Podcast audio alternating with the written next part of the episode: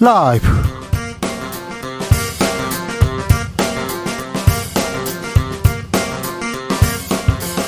2022년 9월 21일 수요일입니다. 안녕하십니까. 주진우입니다. 윤석열 대통령이 유엔 총회에서 취임 후 첫 연설을 했습니다.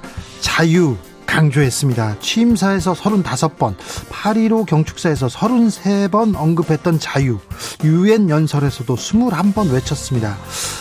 다만 북한에 대한 언급이 한 번도 없어서 이례적이라는 반응도 있는데요. 어, 대통령의 첫 유엔 연설 어떤 메시지가 담겼을까요? 그리고 일관되게 강조하는 자유는 어떤 의미일까요? 신동호 전 청와대 연설 비서관과 분석해 봅니다.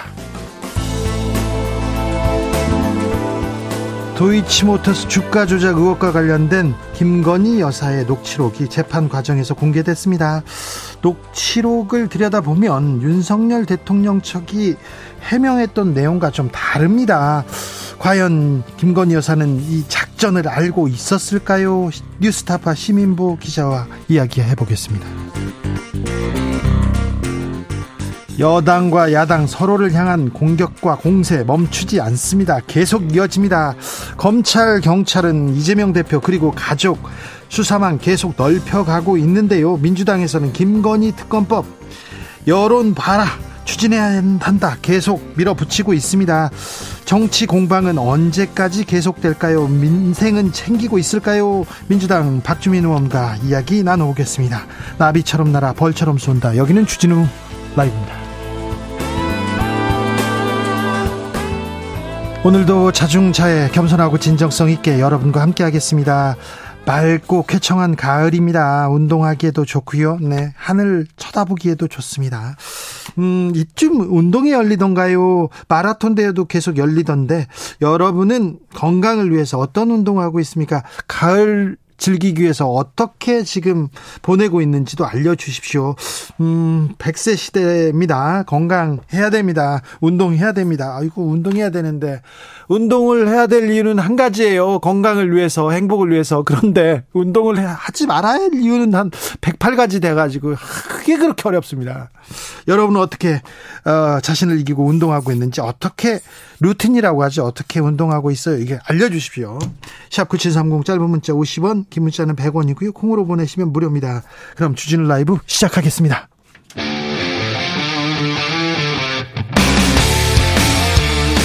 탐사보도 외길 인생 20년.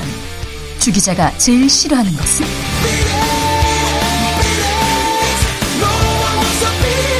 이 세상에서 비리와 부리가 사라지는 그날까지. 오늘도 흔들림 없이 주진우 라이브와 함께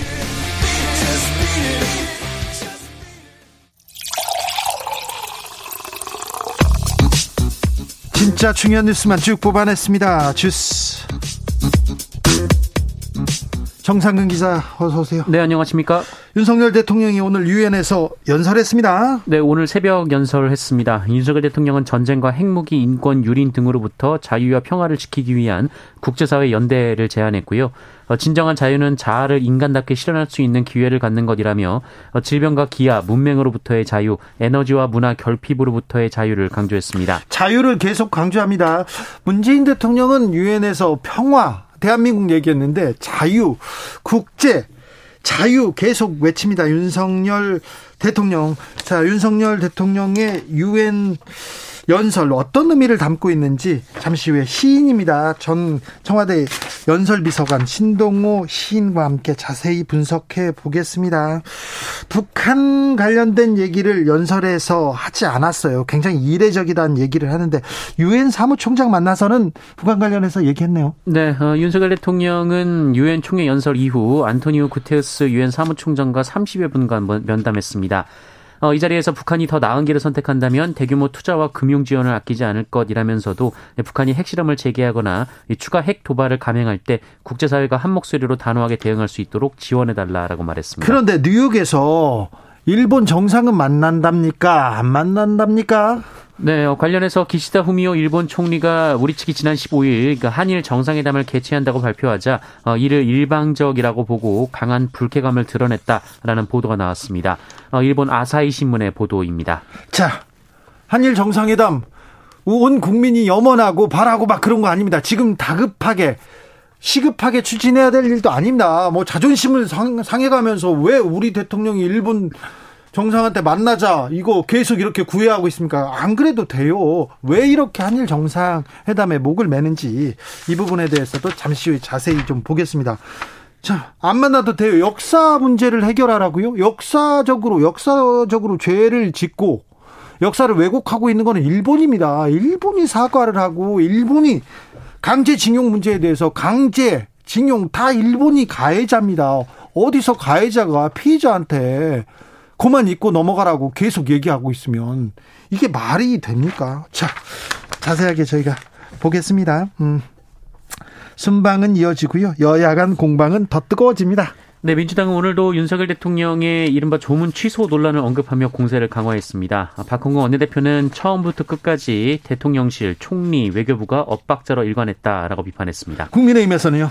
네, 국민의힘은 박정화 수석 대변인이 논평을 통해서 영국 왕실은 깊은 상심에도 우방국인 한국의 최상의 예우를 제공했다라면서 민주당은 더 이상 우방국 영국의 아픔을 국내 정쟁에 이용하지 말아야 한다라고 반박했습니다. 예, 이 부분에 대해서도 잠시 후에 왜 이렇게 또 싸우니 계속 싸울 거니? 이렇게 물어보겠습니다. 이제 그만 싸우고 민생 좀 챙겨라. 이런 얘기도 해보겠습니다.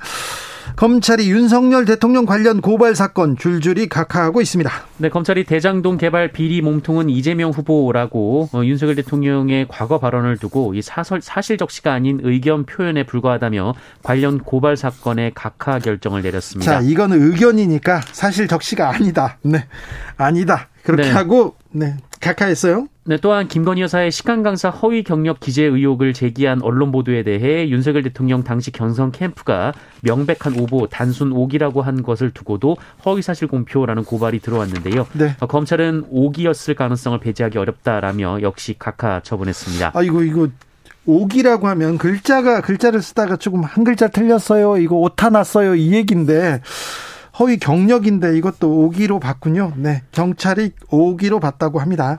김건희 여사 건도 계속 지금 각하 수사하지 않기로 하고 있죠? 네. 윤석열 대통령이 국민의힘 대선 후보 경선 토론회에서 김건희 여사의 도이치모터스 주가 조작 의혹에 대한 질문을 받고 주가 조작 선수 이모 씨와 절연했다 이런 발언을 한 바 있는데요. 네. 어, 이것이 허위 사실 공표라며 한 시민단체가 고발을 했는데 어, 검찰은 김건희 여사에 대해서는 각하 처분을 내렸습니다. 자, 김건희 여사와 도이치모터스 주가 조작 의혹 어떤 관계가 있는지 작전을 알았는지 이 부분 2부에서 저희가 자세하게 준비했으니까 좀 귀 쫑긋하고 들어보시면 되겠습니다. 윤미향 의원을 저격했다고 하지요. 전여옥 전 의원. 그런데 전여옥 전 의원 돈 배상해라 이렇게 판결 나왔어요.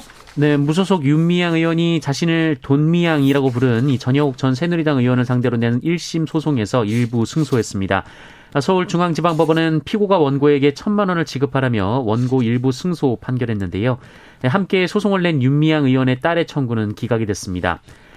어, 전영옥 전 의원은 지난해 10월 이 자신의 블로그에 올린 글에서 윤미향은 돈미향이라며 어, 일본군 위안부 할머니들을 등친 돈으로 빨대를 꽂아 별의별 짓을 다 했다라고 주장했고요. 빨대를 어, 별의별 짓 이렇게 또 돈미향 이렇게 이렇게 좀 공격적으로 조금 저열한 이런 단어를 쓰는 사람들이요. 어, 손해배상 청구하라고 이렇게 소송하면 돈 물어줄 수 있습니다. 그러니까 각별히 조심하시고 그리고 이렇게 이렇게 공격하는 거 이거는 좀 네. 좀 자제해야 됩니다. 그 글 쓰고 그래서 돈을 물어줬다 그런 사람들 많다는 거 네. 아셔야 됩니다. 네. 음, 수도권 일부 지역 투기 과열 지구에서 해제됐습니다. 네, 국토교통부는 경기도 안성과 평택, 양주 등 수도권 일부 지역을 조정 대상 지역에서 해제하고 세종시를 제외한 지방 전 지역에 대한 조정 지역 대상 지정을 모두 해제하며 네. 또 세종과 인천 일부 지역은 조정 대상 지역은 유지하지만 투기 과열 지구는 해제하기로 했다라고 밝혔습니다. 그랬다고 합니다. 신당역 살인 사건 범인 전주환 검찰에 송치됐습니다. 그런데 오늘도 스토킹 범죄 소식 이어집니다. 네. 어, 스토킹 처벌법 위반 혐의로 자신을 고소한 전 연인에게 흉기를 들고 찾아간 50대 남성이 경찰에 붙잡혀 구속 송치됐습니다. 네. 어, 이 남성은 올해 8월 말부터 약 40일간 한때 동거했던 여성에게 어, 전화나 카카오톡 등을 통해 다시 만나달라라며 수십 회 연락했고요. 어, 절대 못 헤어진다라며 집을 불살라버리겠다라고 협박했다 합니다. 네. 절대 못 헤어져. 우는 것까지는 그런데요. 혼자 울어야 됩니다. 절대 못 헤어진다도 계속 보내지 않습니까? 이것도 협박이 될 수 있습니다. 집을 불살라 버리겠다. 명백한 협박입니다. 이분 반복적으로 지속적으로 계속해서 괴롭히고 있는 범죄입니다. 전 연인을 감금하고 폭행한 남성 구속영장은 기각됐습니다. 네, 인천경찰청에 따르면 경찰은 올해 4월 그 중강금치상 혐의로 20대 남성을 불구속 입건해서 검찰에 송치한 바 있습니다. 어떤 어떤 혐의였어요? 네, 이 남성은 지난 4월 2일 인천의 한 오피스텔에서 전 여자친구인 30대 여성을 감금하고 5시간가량 폭행한 혐의를 받고 있는데요. 어, 심지어 반려견의 변을 강제로 먹이거나 이 머리카락을 자르기도 했다라고 합니다. 감금, 폭행, 그리고 반려견의 변을 먹였다고요? 머리카락을 잘랐다고요? 그런데 다쳤잖아요. 폭행을 당해서. 그런데 구속영장 기각입니까? 네, 경찰은 피해자 자택을 찾아가 긴급 체포하려 했으나 문이 잠겨 있다라는 이유로 체포를 하지 못한 것으로 파악됐고요. 문이 잠겨 있지. 그럼 문 열어놓고 어서 오십시오. 그럽니까? 네, 이후 자진 출석한 남성을 조사한 뒤 구속영장을 청구했으나 법원이 또 이를 기각했다고 합니다. 이 남성은 현재도 불구속 상태로 재판을 받고 있습니다. 이 피해자가 피해자 자기 보호는 자기 손으로 해야 됩니까? 국가는 어디 있습니까? 법은 어디에 있는지 하루에 여성 53명꼴로 이렇게 경찰에 스토킹을 신고를 합니다. 그런데 거의 대부분의 피해자들이 자기 손으로 자기 안전을 지키고 있습니다. 국가는 법은 대체 어디에 있는지 생각해 보겠습니다. 코로나 상황 어떻습니까? 네, 오늘 코로나19 신규 확진자 수는 4만 1,286명입니다. 어제보다 7천여 명 정도 줄었고요. 지난주와 비교하면 5만 명 넘게 줄었습니다. 어, 위중증 환자 494명이고요. 사망자는 59명이 나왔습니다. 쌀값이 크게 떨어지고 있다고 합니다. 모든 물가가 오르는데 쌀값만 떨어집니다. 농민들이 위기에 처했다고 시위 벌이고 있는데 이 부분은 또 어떻게 우리 사회가 고민해야 될까? 쌀을 자급하지 않으면 쌀을 먹지 않으면 또 안 되는데 이 문제는 어떻게 풀까도 저희가 고민해 보겠습니다. 주스 정상근 기자 함께했습니다. 감사합니다. 고맙습니다. 주진우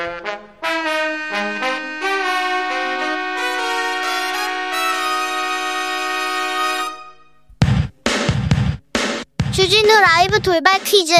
오늘의 돌발 퀴즈는 객관식으로 준비했습니다. 문제를 잘 듣고 보기와 정답을 정확히 적어 보내주세요. 설악산에 올해 첫 이것이 내렸습니다. 기상청과 설악산 국립공원 사무소에 따르면 오늘 아침 설악산 충청대피소 일대에서 이것이 관측됐다는데요. 태풍 남마돌이 물러간 뒤 차가운 북서풍이 남하하면서 기온이 뚝 내려갔기 때문이라고 합니다. 기온이 어느 점 밑으로 내려가 대기 중 수증기가 지면이나 주변 물체에 달라붙는 현상인 이것은 무엇일까요? 보기 드릴게요. 1번 서리, 2번 도토리, 3번 개구리. 다시 한번 들려드릴게요.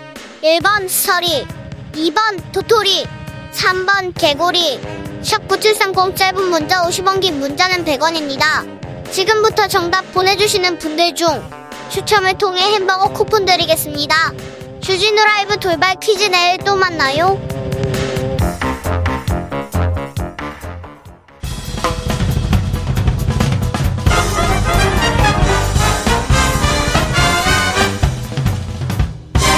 훅 인터뷰 모두를 위한 모두를 향한 모두의 궁금증 흑 인터뷰. 오늘 새벽에 대통령이 유엔 총회에서 취임 후 처음으로 연설을 했습니다. 자유와 연대를 강조했습니다. 특별히 자유를 계속 외쳤는데 아, 유엔에서 한 연설 어떤 내용 담겨 있는지 전 청와대 연설 비서관 신동호 시인과 함께 살펴보도록 하겠습니다. 안녕하세요. 안녕하세요. 네, 시인님. 그림자를 가지러 가야 한다. 시집 잘 읽었습니다. 아, 예, 감사합니다. 네. 근데 잘 안 팔리죠? 뭐 좀 사람들이 어렵다 그래서. 아, 시를 안 읽는 시, 시대. 시인들은 어떻게 생각합니까? 그러게 뭐 자기 정체성을 잘 이렇게 바꿔놔야 되겠죠? 네. 예. 아, 그림자를 가지러 가야 되는데, 안 가지러 네. 가네, 사람들이. 그러게요. 연설에도 요번에 안 담아주셔가지고. 아유, 그러니까요. 자, 음, 연설을 이렇게 유엔 기조 연설이다. 그러면은 네.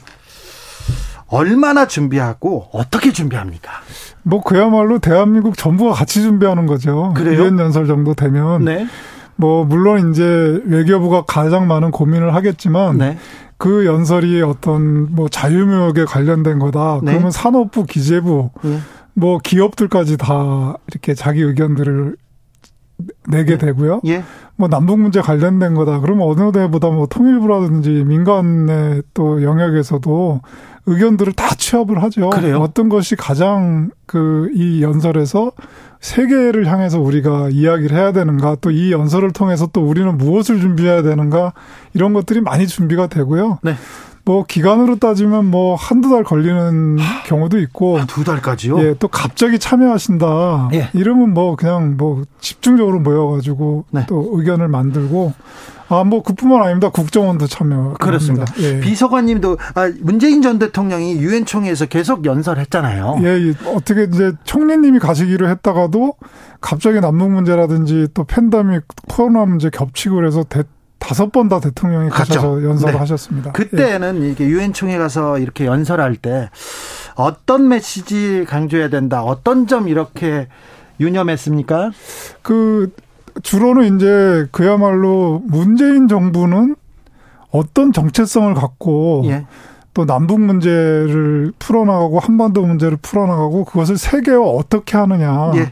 근데 그것이 가장 중요한 문제였죠. 그래서 처, 처음에 17년도는 아무래도 평창 동계올림픽을 앞두고 있어서 네. 그 한반도 평화를 우리가 어떻게 하고 이것이 국제사회에 어떤 도움을 주게 될 것이니까 네. 그이 평창 올림픽을 평화 올림픽으로 같이 만들자 이런 게 주된 메시지가 네. 됐고요. 후반기엔 아무래도 이제 그 코로나가 닥 닥쳐오고 또 국제무역이 흔들리고 하니까 예.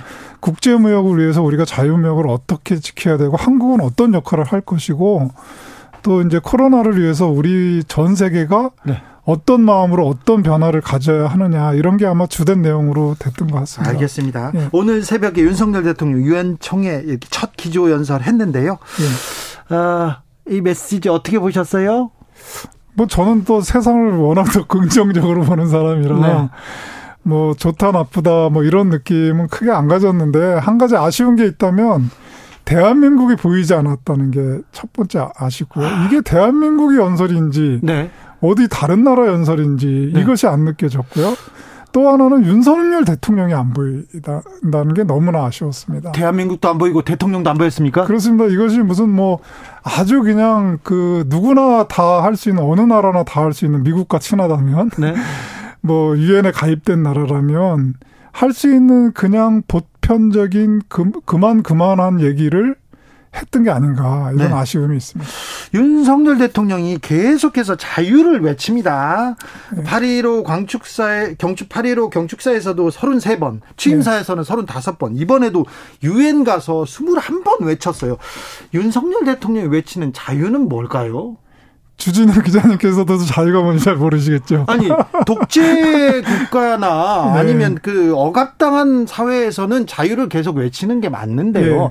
어, 전쟁이 있는 나라에선 자유를 외칠 텐데 왜 자유를 강조했을까요? 저는 그게 우리 그 윤석열 대통령이 1950년에 머물러 있다고 생각합니다. 그리고 우리가 냉전 시대를 거쳤던 그 자유진영, 공산진영 그때 그렇지 않았습니까? 네. 그것이 지금 그대로 머릿속에 남아서 그런 대결 구도 내지는 그런 진영 논리 내지는 아무튼 누구 편이냐 라는 것 때문에 자꾸 자유를 이야기하는 거지 정말 우리 국민들을 위해서 자유를 이야기하고 있다고 생각하지 않, 않습니다. 왜냐하면 자유라는 것도 하나만 있는 게 아니지 않습니까? 예. 뭐 예를 들면 약간 뭐 문자 써도 되겠습니까? 사르트르 같은 경우는 인간은 그야말로 자유롭도록 저주받았다라는 걸로 끊임없이 모든 사람이 자유를 향해서 갈 수밖에 없다라고 네. 철학적으로 얘기를 했고요. 우리 동양에서 노자 같은 경우는 비워야 비워야 한다. 예. 그것이 자유다라고 얘기했듯이 자유라는 게 저는 시대에 따라서 변하는 것이라고 생각합니다. 네. 그러니까 내가 이야기하는 자유가 무엇인지를 저는 이야기할 때 그 자유라는 말에 가치가 저는 부여된다고 생각하거든요. 예. 가령 이제 우리 그 팬데믹 코로나 때 네. 미국에서 그 저기 의회를 점령하지 않았습니까? 네네. 국민들이 다 네. 저기 백신 안 맞겠다고 네네. 뭐 여러 가지 이유가 있겠지만 나라에서 백신을 맞으라니까 개인의 자유를 침해하는 거다라고 심지어 총을 들고 의사당까지 진입하는 이런 큰 사태가 있었습니다. 예.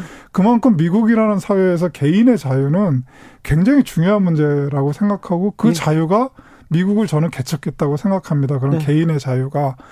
그러나 지금 이 코로나 상황이 닥치면서 한 사람 한 사람 자기 것을 조금씩 덜어내지 않으면은 모든 사람의 자유를 해치는 시대가 되지 않았습니까? 예. 특히 환경, 기후 환경 문제 이런 데 닥치면서 조금씩 자기의 불편함을 감수하지 않으면 네.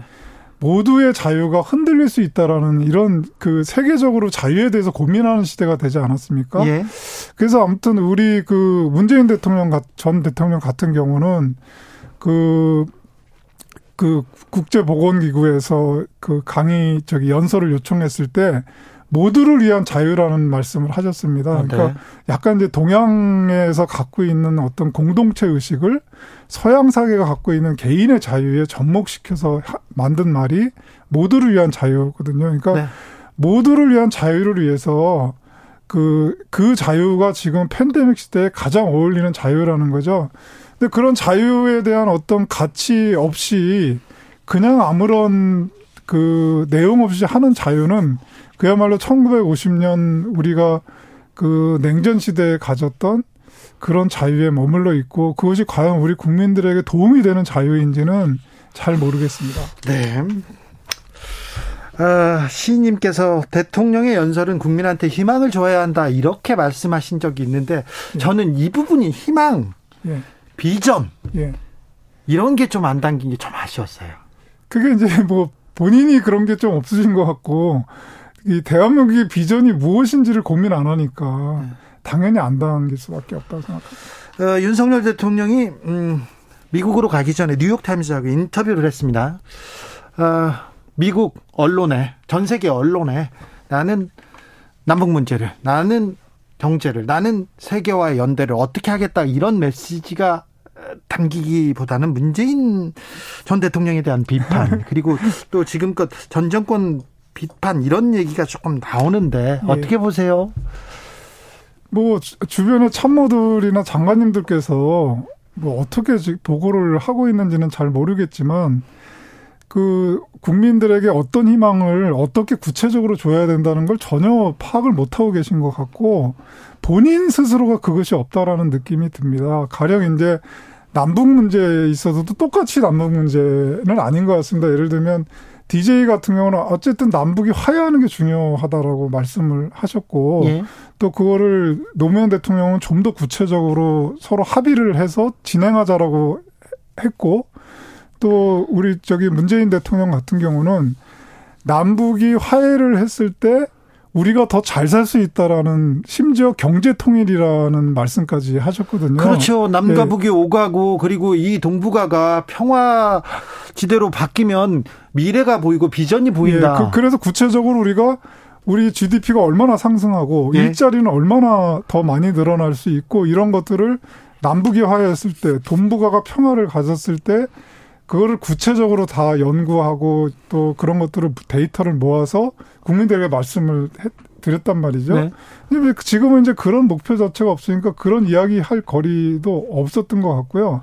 연대하는 방법도 마찬가지입니다. 국제사회 연대가 그냥 쉽게 미국 중심으로 연대하자 이렇게 말씀을 하실 수도 있지만 우리 한국이 한국이 그동안 뭐 K 방역이니 K 컬처니 이래가지고 지금 굉장히 발전하고 있지 않습니까? 예. 한국이 새롭게 만들어낸 민주주의, 심지어 K 민주주의라는 말도 하는데 한국이 지금 세, 계적으로 모범을 만들어내고 있는 이것을 가지고 국제사회가 다시 연대했으면 좋겠다. 그것은 바로 우리가 서로 다 같이 살 수 있는 뭐 예를 들면 자유무역이고 또 더 잘 살 수 있는 잘 사는 나라들이 그 마치 모두를 위한 자유처럼 내가 백신을 내가 맞는 것은 나를 위해서기도 하지만 내 가족 이웃을 위한 것이기도 하다. 그것이 국제사회로 가면 그 이 가난한 나라들도 백신을 맞기 위해 우리가 도와줘야 된다. 그것이 결국 그것이 지, 진정한 새로운 시대의 연대고 우리가 기후 환경 문제니 국제적인 경제 문제니 이런 것을 헤쳐나갈 수 있는 근본적인 틀이 된다. 뭐 이런 이런 그 우리가 진짜 이 전문가가 아니어도 알 수 있는 수준의 이야기만 던져줘도 네. 국민들이 희망을 가질 수 있을 것 같은데 네. 지금 너무 그것이 관념적이고 그 정말 알맹이가 없고 우리 문재인 대통령이 싫어하는 것처럼 매갈이 없는 연설이 된 게 아닌가. 네. 뭐 그런 생각을 하게 됩니다. 어떤 연설문을 가지고 왔는데 왜 이렇게 매갈이 없게 써왔어? 이렇게 합니까? 예, 많이 혼났습니다. 아, 그렇습니까? 문재인 전 대통령도 예. 정권 초기에 좀 전 정부 탓하고 남 탓하고 그러지 않았어요? 아, 저는 대통령 그러신 적 한 번도 못 봤습니다. 그래요? 예, 연설문에도 그런 내용이 담긴 적은 단 한 번도 없습니다. 담으면 뺍니까? 아니, 저는 뭐, 그 성정상 그런 것들을 싫어하실 거라고 생각해서 담지도 않았고요. 예. 아마 담았으면 다 뺐을 거라고 생각합니다. 오히려 이제 본인을 띄우는 것들은 다 지워버리시죠. 아, 오히려? 예, 예, 예. 네. 어, 윤석열 정부에서 anything but 문재인 얘기 나옵니다. 문재인 정부 것만 빼고 문재인 정부 것만 아니면 그래서 좀 되돌리는 정책들이 좀 많은데요. 좀 네. 가슴에 걸리는 데가 있습니까? 뭐 저는 뭐 그 특히 뭐 경제라든가 이쪽은 전문 분야가 아니라서 네. 다 말씀드릴 뭐 자세히 말씀드릴 수는 없지만 네. 어느 정도든 국민을 위해서 하고자 하는 노력은 있을 것 같습니다. 예. 근데 그것이 전체적인 예를 들면 한 번 더 평화라든지 우리가 조금 더 지금보다 잘 사는 문제라든지 이런 것들은 변함이 없이 네. 누가 했든지 잘 그것을 계승하고 이어가는 것이 그것이 진정한 국민을 위한 길이지. 네. 그, 이, 이 전 정부를 싫어하는 사람이 많다고 네. 그 사람들한테 잘 보이려고 자꾸 전 정부 욕하고 전 정부가 잘하고 우리가 계승해야 될 때까지 놓치다 보면 지금 당장 눈앞에는 그것이 이 본인에게 좋은 일이 될 수도 있을지 모르지만 네. 1년이 지나고 2년이 지나고 또 100년 또 이렇게 수많은 세월이 지나면 그것이 얼마나 잘못된 일인가를 저는 모, 모든 사람이 알게 되실 거라고 생각합니다. 자, 지금 문재인 대통령이라면요. 국민한테 어떤 연설을 했을까요? 아, 뭐 지금 유엔 가서 예. 어떤 메시지를 던졌을까요? 만약에 지금 문재인 대통령이라면? 저는 구체적으로 뭘 하겠다라고 말씀하셨을 것 같습니다. 그러니까 가령 이제 유엔 연설 중에 제가 기억나는 것이 그때 국제사회 전체에서 그 대인지뢰를 해결하는 것이 그 유엔의 기구도 생기고 활동이 네. 되게 많았었거든요. 예. 그래서 남북이 같이 하고 있고 앞으로 더 넓혀서 하겠다 이런 메시지를 던진 적이 있거든요. 네. 지금 이제 물론 이제 이 그 민주당 정부가 들어섰으면 북한의 태도가 지금 같지는 않았을 거라고 생각이 들지만 똑같이 그때 문재인 대통령이 당선됐을 때도 그야말로 남북 간의 전쟁을 걱정할 정도로 처음에 그랬죠. 네. 예. 근데 지금 상황이라면 그런 문제들을 국민들이 걱정하지 않을 수 있게 네. 북한을 향해서 어떤 메시지를 그 던지고 또 그것이 구체적으로 어떤 행동을 통해서 북한이 태도를 바꾸겠다라는 것들을 그 이야기하고 이것이 국제사회에 그것이 그 어떤 나라가 됐든지 당신들에게 도움이 되는 것이라는 거를 그 저는 아마 연설에 담지 않으셨을까 생각합니다. 네. 0900님께서 윤석열 정부의 문제는 철학이 없는 게 아니라 모르는 철학을 빌려오는 거라고 하던데요. 아, 동감합니다. 아, 그렇습니까? 네. 그런 철학의 빈곤이 적나라하게 드러난 연설이었습니다. 이렇게 평가하셨고요. 신유경님께서는 윤 대통령 유엔 연설 역대 대통령 중 최고라고 봅니다. 이런 또 의견도 있었습니다. 자, 시인의 눈으로 지금 정치권에서 대통령실에서 좀 멀리 떨어져 있지 않습니까? 예. 시인의 눈으로 지금 2022년 대한민국 어, 대통령과 대통령실 어떻게 보입니까? 무엇이 보입니까? 어, 제가 아까 그 1950년에 머물러 있다라고 생각 이렇게 좀 보인 이렇게 하시는 것 같다라고 말씀을 드렸는데 지금 똑같이 우리도 그냥 우리가 이렇게 이 즐겁고 가치를 생각하는 레트로가 아니라 네. 그이 정말 레트로가 된 느낌입니다. 네. 이제 과거로 돌아간 이런 느낌이 많이 들고 또 이것이 자꾸 과거로 돌아갔을 때 우리가 다시 또 앞으로 전진해야 될 때 우리 국민들의 마음과 몸이 얼마나 또 고단해질까 뭐 이런 걱정을 많이 하게 됩니다. 네. 대통령실 뭐 용산 이전 관련해서는 어떤 생각이 있으세요 혹시? 아니 뭐 이전 자체에 대해서 제가 평가할 건 아닌 것 같습니다. 뭐 그것도 긍정적인 측면도 있으니까. 예. 근데 뭐 그렇게 많은 분들이 예, 얘기하듯이 그렇게 무슨 뭐 전격적 작전을 치르듯이 또 국민의 세금을 그렇게 낭비하면서 급작스럽게 해야 될 일이었는가라는 거에 대해서는 저도 이렇게 의문을 갖고 있습니다. 네. 어, 윤석열 정부 좀 기대되는 점은 안 보입니까? 아니 저는 기대되는 게 많습니다. 그래요? 얼마 전에 뭐 그 이준석 전 대표인가요? 네. 이준석 전 대표가 보수 정부니까 할 수 있는 것이 있다라고 예, 예. 하면서 뭐 그 북한 방송을 그 듣- 듣자. 개방하자라고 먼저 듣자. 했죠. 예. 어 저는 굉장히 획기적인 생각이라고 생각합니다. 그러니까 네. 저는 박근혜 정부 때도 굉장히 기대가 많았습니다. 그러니까 박근혜 대통령이야말로 우리 사회의 레드 컴플렉스를 없애실 수 있는 유일한 분이라고 생각했거든요. 네. 그것이 보수 정부니까 가능하고 박정희 대통령의 딸이니까 가능하고 또 그만큼 그 이 이데올로기를 우리 사회의 그 이데올로기가 이데올로기 대결이 사라졌을 때 우리 사회가 발전할 수 있다는 것들을 너- 어느 분들보다 잘 아는 분들이기 때문에 이제 그분에게 그런 기대를 가졌는데 네. 저는 윤석열 정부에서도 마찬가지입니다. 보수 정부가 할 수 있는 것들이 있습니다. 예. 그러니까 진보 정부가 하- 하면은 매일 남남 갈등 때문에 못 하는 것들을 그 정부가 저는 해냈으면 좋겠습니다. 남북 문제에 대한 뭐 뭐좀좀성큰 걸음 남북 네. 문제 그리고 국방 개혁 예. 그리고 몇 가- 검찰 개혁 특별히 윤석열 정부에서 했으면 좋겠다는 생각을 좀 해봅니다. 네, 알겠습니다. 말씀 잘 들었어요. 예, 감사합니다. 그림자를 가지러 가야 되는데. 네, 지금까지 전 청와대 연설비서관 신동호 시인이었습니다. 감사합니다. 예, 감사합니다.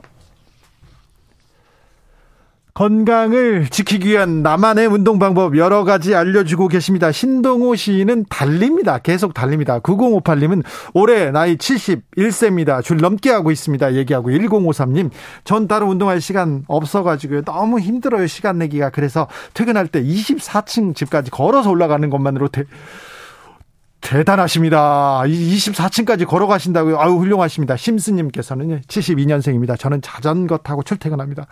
그리고 점심시간에 30분 정도 근력 운동하고 있습니다. 아, 훌륭하십니다. 저는 자전거를 타겠다고 자전거를 사놓고 하- 못하고 있습니다. 4651님, 퇴근 후 바쁘게 준비해서 신랑과 저녁 식사 마치면요. 정리하고 운동화 신고 신나는 음악 들으면서 운동장 20바퀴 돌고 옵니다. 운동을 하기 위해서 일부러 샤워를 미뤄 둔답니다. 샤워를 하면 개운함, 하, 그것 때문에 나가기 싫어서 저만의 방법으로 운동을 먼저 하고 하루를 마감합니다. 벌써 7년째입니다. 벌써 7년째 훌륭하십니다. 교통정보센터 다녀오겠습니다. 이승미 씨.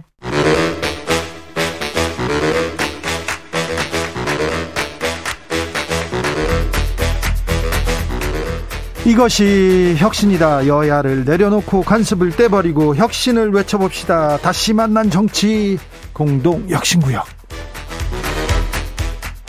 수요일 주진우 라이브는 정쟁 비무장지대로 변신합니다. 주진우 라이브가 지정했습니다. 여야 혁신위원장 두 분 모셨습니다. 전아람 국민의힘 혁신위원 안녕하세요. 네, 안녕하십니까. 순천의 천하람입니다. 최지은 민주당 전 국제대변인 어서 오세요. 네, 안녕하세요. 최지은입니다. 전아람 혁신위원 잘 지내십니까? 어, 아니요. 그냥 당이 워낙 좀 네. 시끄럽고 네. 좀 이상한 일들이 많아 가지고 네. 썩잘 지내지는 못하고 있습니다. 지금 몇 달째입니까? 몇 달째예요? 좀 잘좀 지내 주십시오. 그러니까 저도 그 대선 이전만 해도 정권 교체만 되면 제 인생의 핑크빛 나날들이 펼쳐질 줄 알았는데 네. 그렇게 간단하지는 않은 것 같습니다. 그러게요. 계속해서 천하람 고민님과 번뇌 계속됩니다. 자, 그런데요. 자, 최지은 국제 대변인한테 물어볼게요. 윤석열 대통령 의 영국 순방과 미국 순방 어떻게 보고 계시는지요? 아, 저는 굉장히 실망스러웠습니다. 예, 지난번에 나토 방문하셨을 때도 여러 구설수에 올랐는데 이번엔 두 번째니까 조금 더 안정된 모습을 보여주시지 않을까 그랬거든요.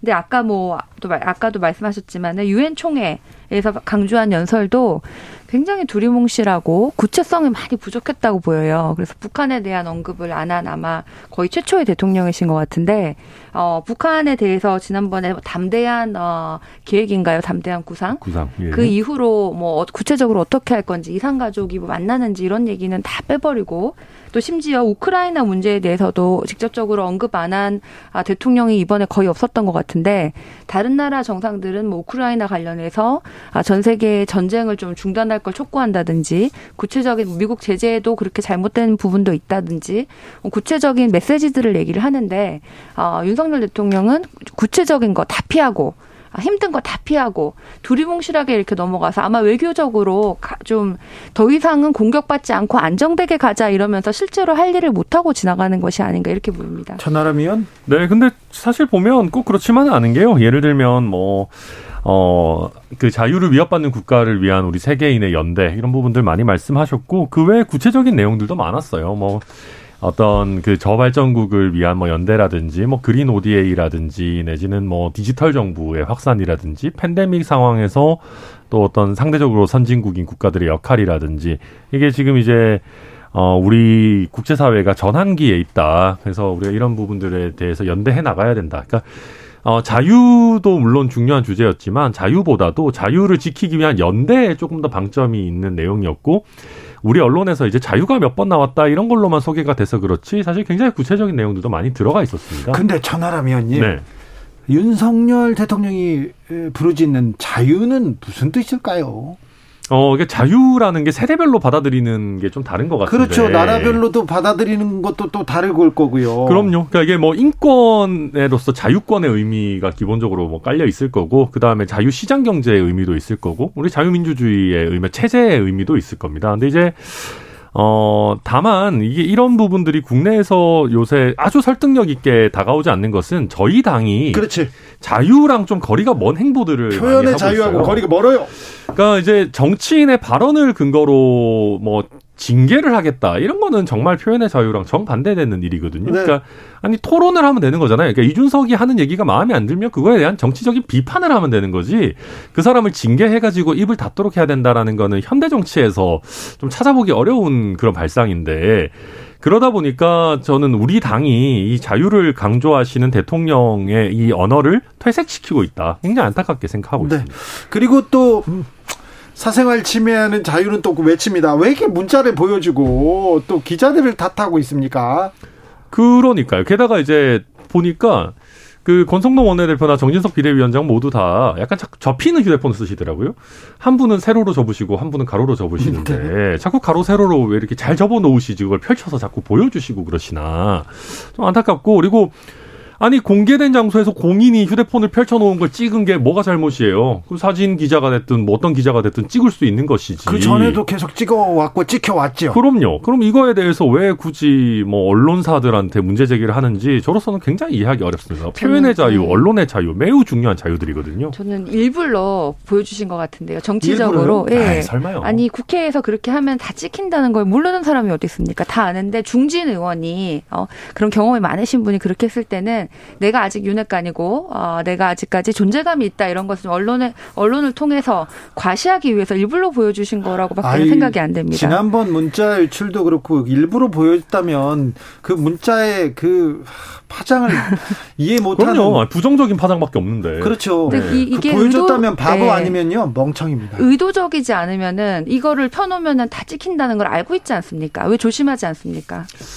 모르겠습니다. 그럼 뭐 정진석 위원장님께 물어보십시오. 네. 자, 그런데 이준석 전 국민의힘 대표 성접대 의혹 경찰에서 불송치 물을 수 없다 이렇게 했어요. 공소시효 끝났다 이렇게. 그런데 이제 그러면 조금 조금 조용해집니까? 어 그래야 되는데 지금 이제 저희 당이 기본적으로 이준석 대표는 더 이상 국민의힘에서 정치할 수 없다라고 당 주류는 판단하고 있는 것 같습니다. 그래서 네. 이런 수사 결과가 없음에도 불구하고 제명을 향해서 달려가고 있고요. 제가 굉장히 걱정스러운 부분은 아마 원래 이제 당 주류 내지는 윤리위의 생각은 경찰 수사를 통해서 성접대 실체가 좀 드러나면 그걸 가지고 중징계를 할 심산이었을 텐데 이게 계획대로 안 되면은 결국은 발언을 가지고 징계를 해야 되는 상황이 돼요. 근데 발언을 가지고 징계를 하면요. 제 생각에는 99% 이준석 대표가 소송하면 또 이깁니다.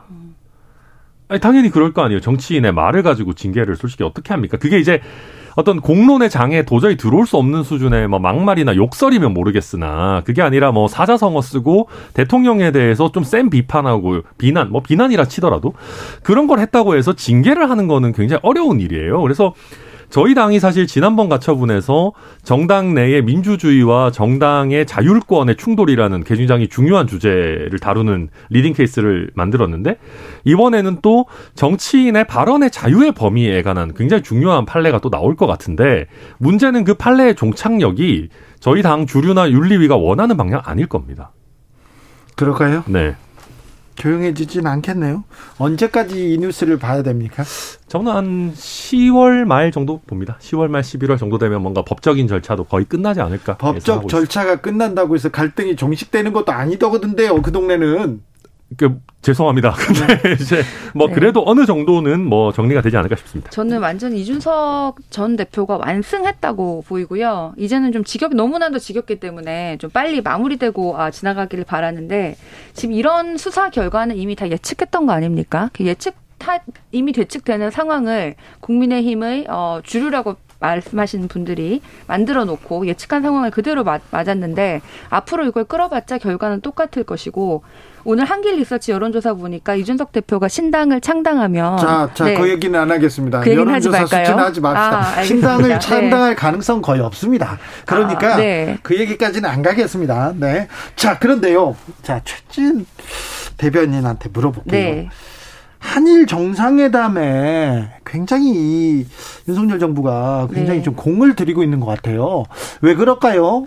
뭐, 아, 뭐, 당연히 이제 처음 한, 이제 일본과 한 처음 하는 정상회담이고 또 외교전에서 또 좋은 성과를 또 내기 위해서 그리고 자유를 그렇게 많이 유엔 총회에서 강조를 하셨던 것도 아, 자유 진영과의 연대를 하는 그게 한미 동맹과도 좀 일치하고 그게 일본과의 관계 이런 게 다 어, 연관성이 있다고 생각을 하거든요. 그래서 어, 윤석열 대통령의 어, 자유가 소신이긴 하지만 그게 지금 그 연대와도 연결이 돼서 외교적으로 도움이 된다고 말씀을 하셔서 많이 강조를 하신 것 같은데 그래서 일본과의 관계 회복 이런 것도 아마 외교적 성과로 문재인 대통령 시절에 과연 좀 차별화 해가지고 성과를 만들려고 하시는 측면이 있을 것 같아요.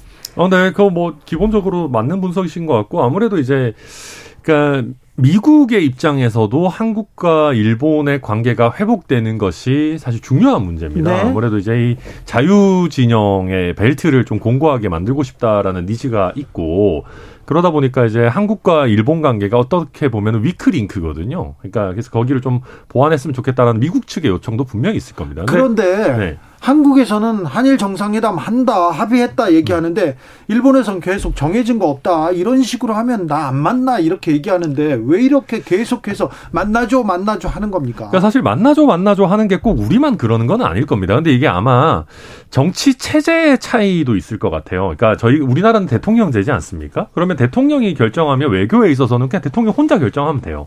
근데 반대로 일본은 내각제이기 때문에 총리실에서 어느 정도 합의를 한다고 하더라도 그 내각에서 외교와 관련한 역할을 맡고 있는 의원들과도 상의하고 이런 부분들이 있는 것이거든요. 그렇다고 한다면 저도 좀 아쉬운 게 발표 시점이나 발표 방식까지도 완벽하게 합의를 해놓은 다음에 발표를 하면 좀 더 좋았을 텐데 네. 아마 그런 부분이 조금 어긋났던 게 아닌가 서로 커뮤니케이션이 그렇죠. 추측이 됩니다. 우리도 대통령 혼자 외교 문제를 결정할 수는 없고요. 음. 그런데 계속해서 우리는 만난다, 합의됐다 얘기하고 저쪽에서는 안 만난다. 그러면 안 만나. 어, 국민들 자존심 상해요. 아, 그렇죠. 그리고 그게 약간 일본 국내 정치에 우리나라가 이용당하는 형태가 될 수 있는 맞아요. 거거든요. 귀시다가 네. 불쾌감을 표했다 이렇게 하면서 우리가 계속해서 좀 만나주세요 하는 것처럼 그러니까 마치 저희가 그렇죠. 저자세를 취하는 것처럼 보이기 때문에 네. 저도 아, 그런 거는 굉장히 피해야 되는 일이라 생각합니다. 네, 저도 우리가 많이 이렇게 마, 말려 들어간다고 해야 되나요? 이렇게 어, 잘 이게 좋은 상황은 아닌데 조금 아쉬운 것은 그 청와대에서 외교 안보 라인 그 실무자들이나 외교관 출신들 아니면 뭐 의전 경험이 많은 담당자들 왜또 다른 실세가 있어서 이런 일들이 좀 벌어지는 게 아닌가 이런 생각도 들거든요.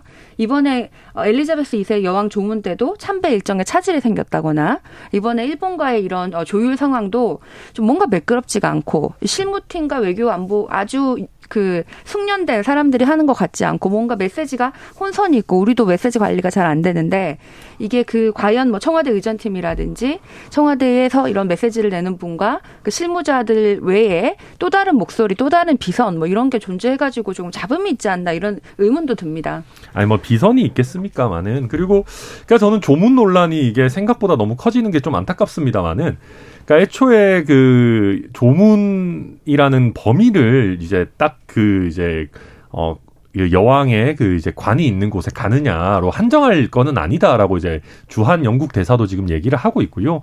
그리고 일정에 따라서 그어좀 다양한 조문 스케줄 중에 뭐 세 가지 중에 한 두 가지 정도밖에 못 할 수도 있다라고 이미 공지는 사실 한 상황이었습니다. 그러다 보니까 이게 마치 너무 기정사실화해서 아니 왜 조문 못 갔어요라고 할 거는 저는 좀 과하게 이게 논쟁이 부풀려지고 있다는 생각은 좀 하고 있어요. 그러니까 그러면 대통령실에서 이번에 장례식에 참석한다. 음. 그리고 뭐 어떤 일 정이 있을 거다. 이렇게 얘기하고 정해졌을 때 그때 발표하면 되는데 처음에 뭐, 뭐, 조문한다, 그 다음에 장례식장에도 간다, 뭐 한다, 계속 일정을 이렇게 과, 그냥 자세히 해놓고 못 가니까 음. 아니 다른 정상들은 다 갔는데 왜 못 갔어요? 그렇게 국민들이 의아해하는 건 또. 그 사실은 그런 면이 있긴 있죠. 물론 아무리 이제 거기다가 일정에 현지 일정에 따라서 뭐 일부는 못 갈 수도 있다라고 공지를 했다 해도 네. 그 계획표 자체만을 가지고 일단 기대를 가지시는 거다 보니까. 그렇죠. 네, 네, 그런 부분은 실무적으로 좀 다듬어야 되는 건 맞습니다. 패키지 투어 갈 때도 여기 여기 좀 간다고 하다 하나씩 빠지면요 속상해요. 그렇죠. 거기다가 밑에 이제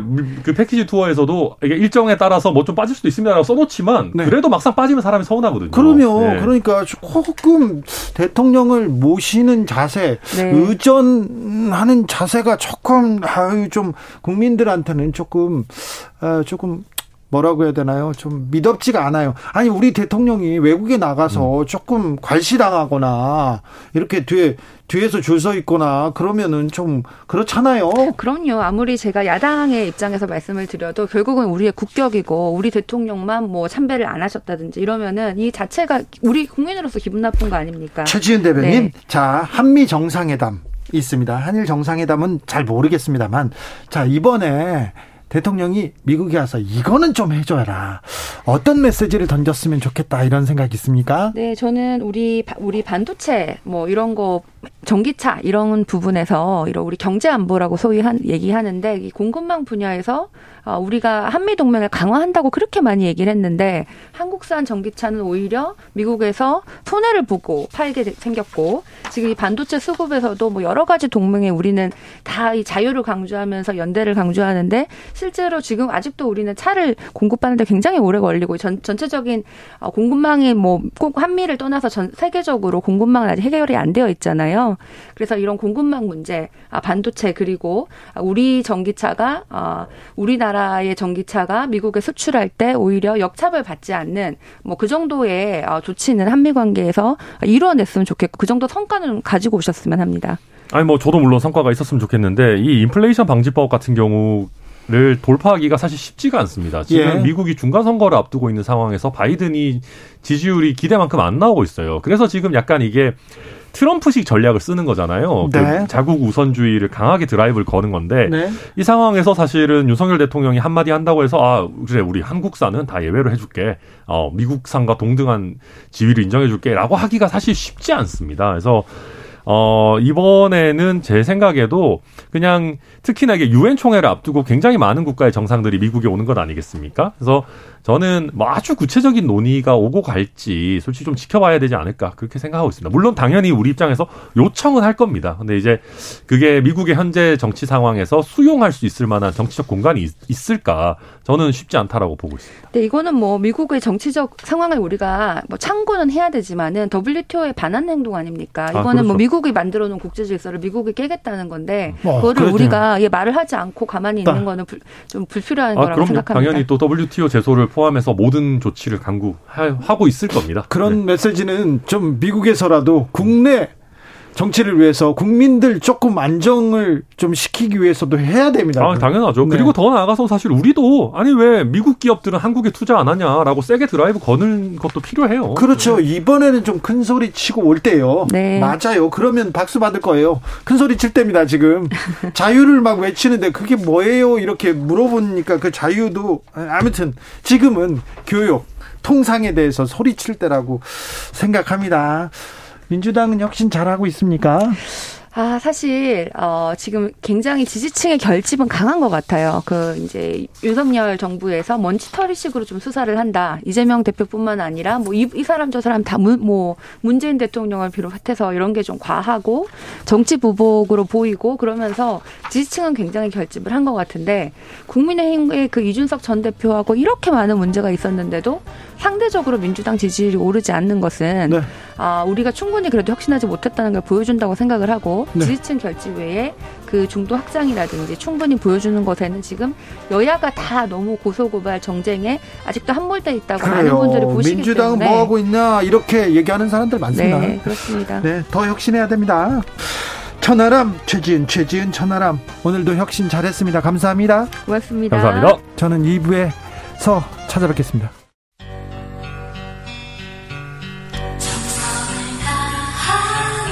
정성을 다하는 국민의 방송 KBS 주진우 라이브 그냥 그렇다고요. Energy.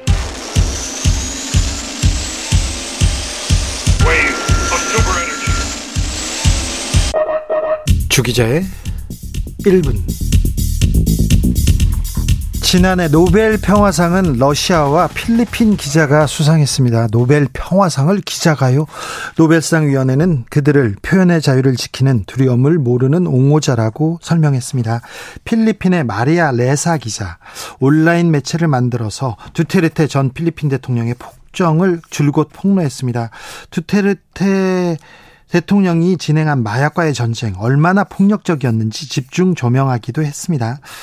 아, 마리아는 두테르테 정권의 탄압을 받았습니다. 정권에게 10번 이상 고소를 당했습니다. 고소 건수만 치면 제가 좀 어, 선배입니다. 이명박 정권 측에서 30여 건, 박근혜 정권 측에서 20여 건 저를 고소했으니 말입니다. 제가 다 이겼습니다. 여러분께서는 지금 이명박 전 대통령, 박근혜 전 대통령이 직접 고소한 직접 고소 당한 유일한 기자가 하는 방송을 듣고 계십니다. 네. 물론 소송에서 제가 다 이겼습니다. 그러니까 걱정하지 마시고요. 어제 마리아 레사 기자 서울에 와서 강연했습니다. 근데 그 내용 우리도 새겨들을 만해서 몇 단락 소개하겠습니다. 소셜 미디어의 폐해로 세계의 민주주의가 50년 전으로 후퇴했다. 50년이나요? 사람들의 말초적 흥미를 자극하거나 분노를 일으키는 정보는 더 빠르게 퍼진다. 가짜 뉴스가 진짜 뉴스보다 6배 더 많이 퍼진, 퍼졌다는 결과가 나오기도 했다. 게이트키퍼는 진실을 말해야 하는데 아, 분노와 혐오가 점철된 거짓말을 유통하고 있다. 소셜미디어는 좋은 저널리즘에 대해서 보상하지 않고 쓰레기에 대해서 보상을 해준다. 네. 유튜브 얘기를 많이 하는 것 같습니다. 극우 정치인들은 사실 자체를 공격한다. 도널드 트럼프 전 대통령은 자신을 비판했던 기성 매체를 보도를 가짜 뉴스라고 공격했다. 2년 안에 민주주의가 와해할 수도 있다. 민주적인 절차를 통해 독재자가 선출될 수도 있다. 아무것도 바뀌지 않는다면 자유와 거리가 먼 권위주의 정부가 들어설 수도 있다. 윤석열 대통령이 그렇게 좋아하는 자유가 위기에 처해 있답니다. 지금까지 주기자의 1분이었습니다.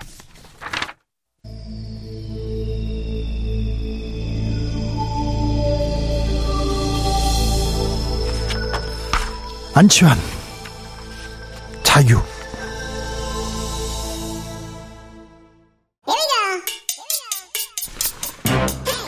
뉴스를 향한 진지한 고민 기자들의 수다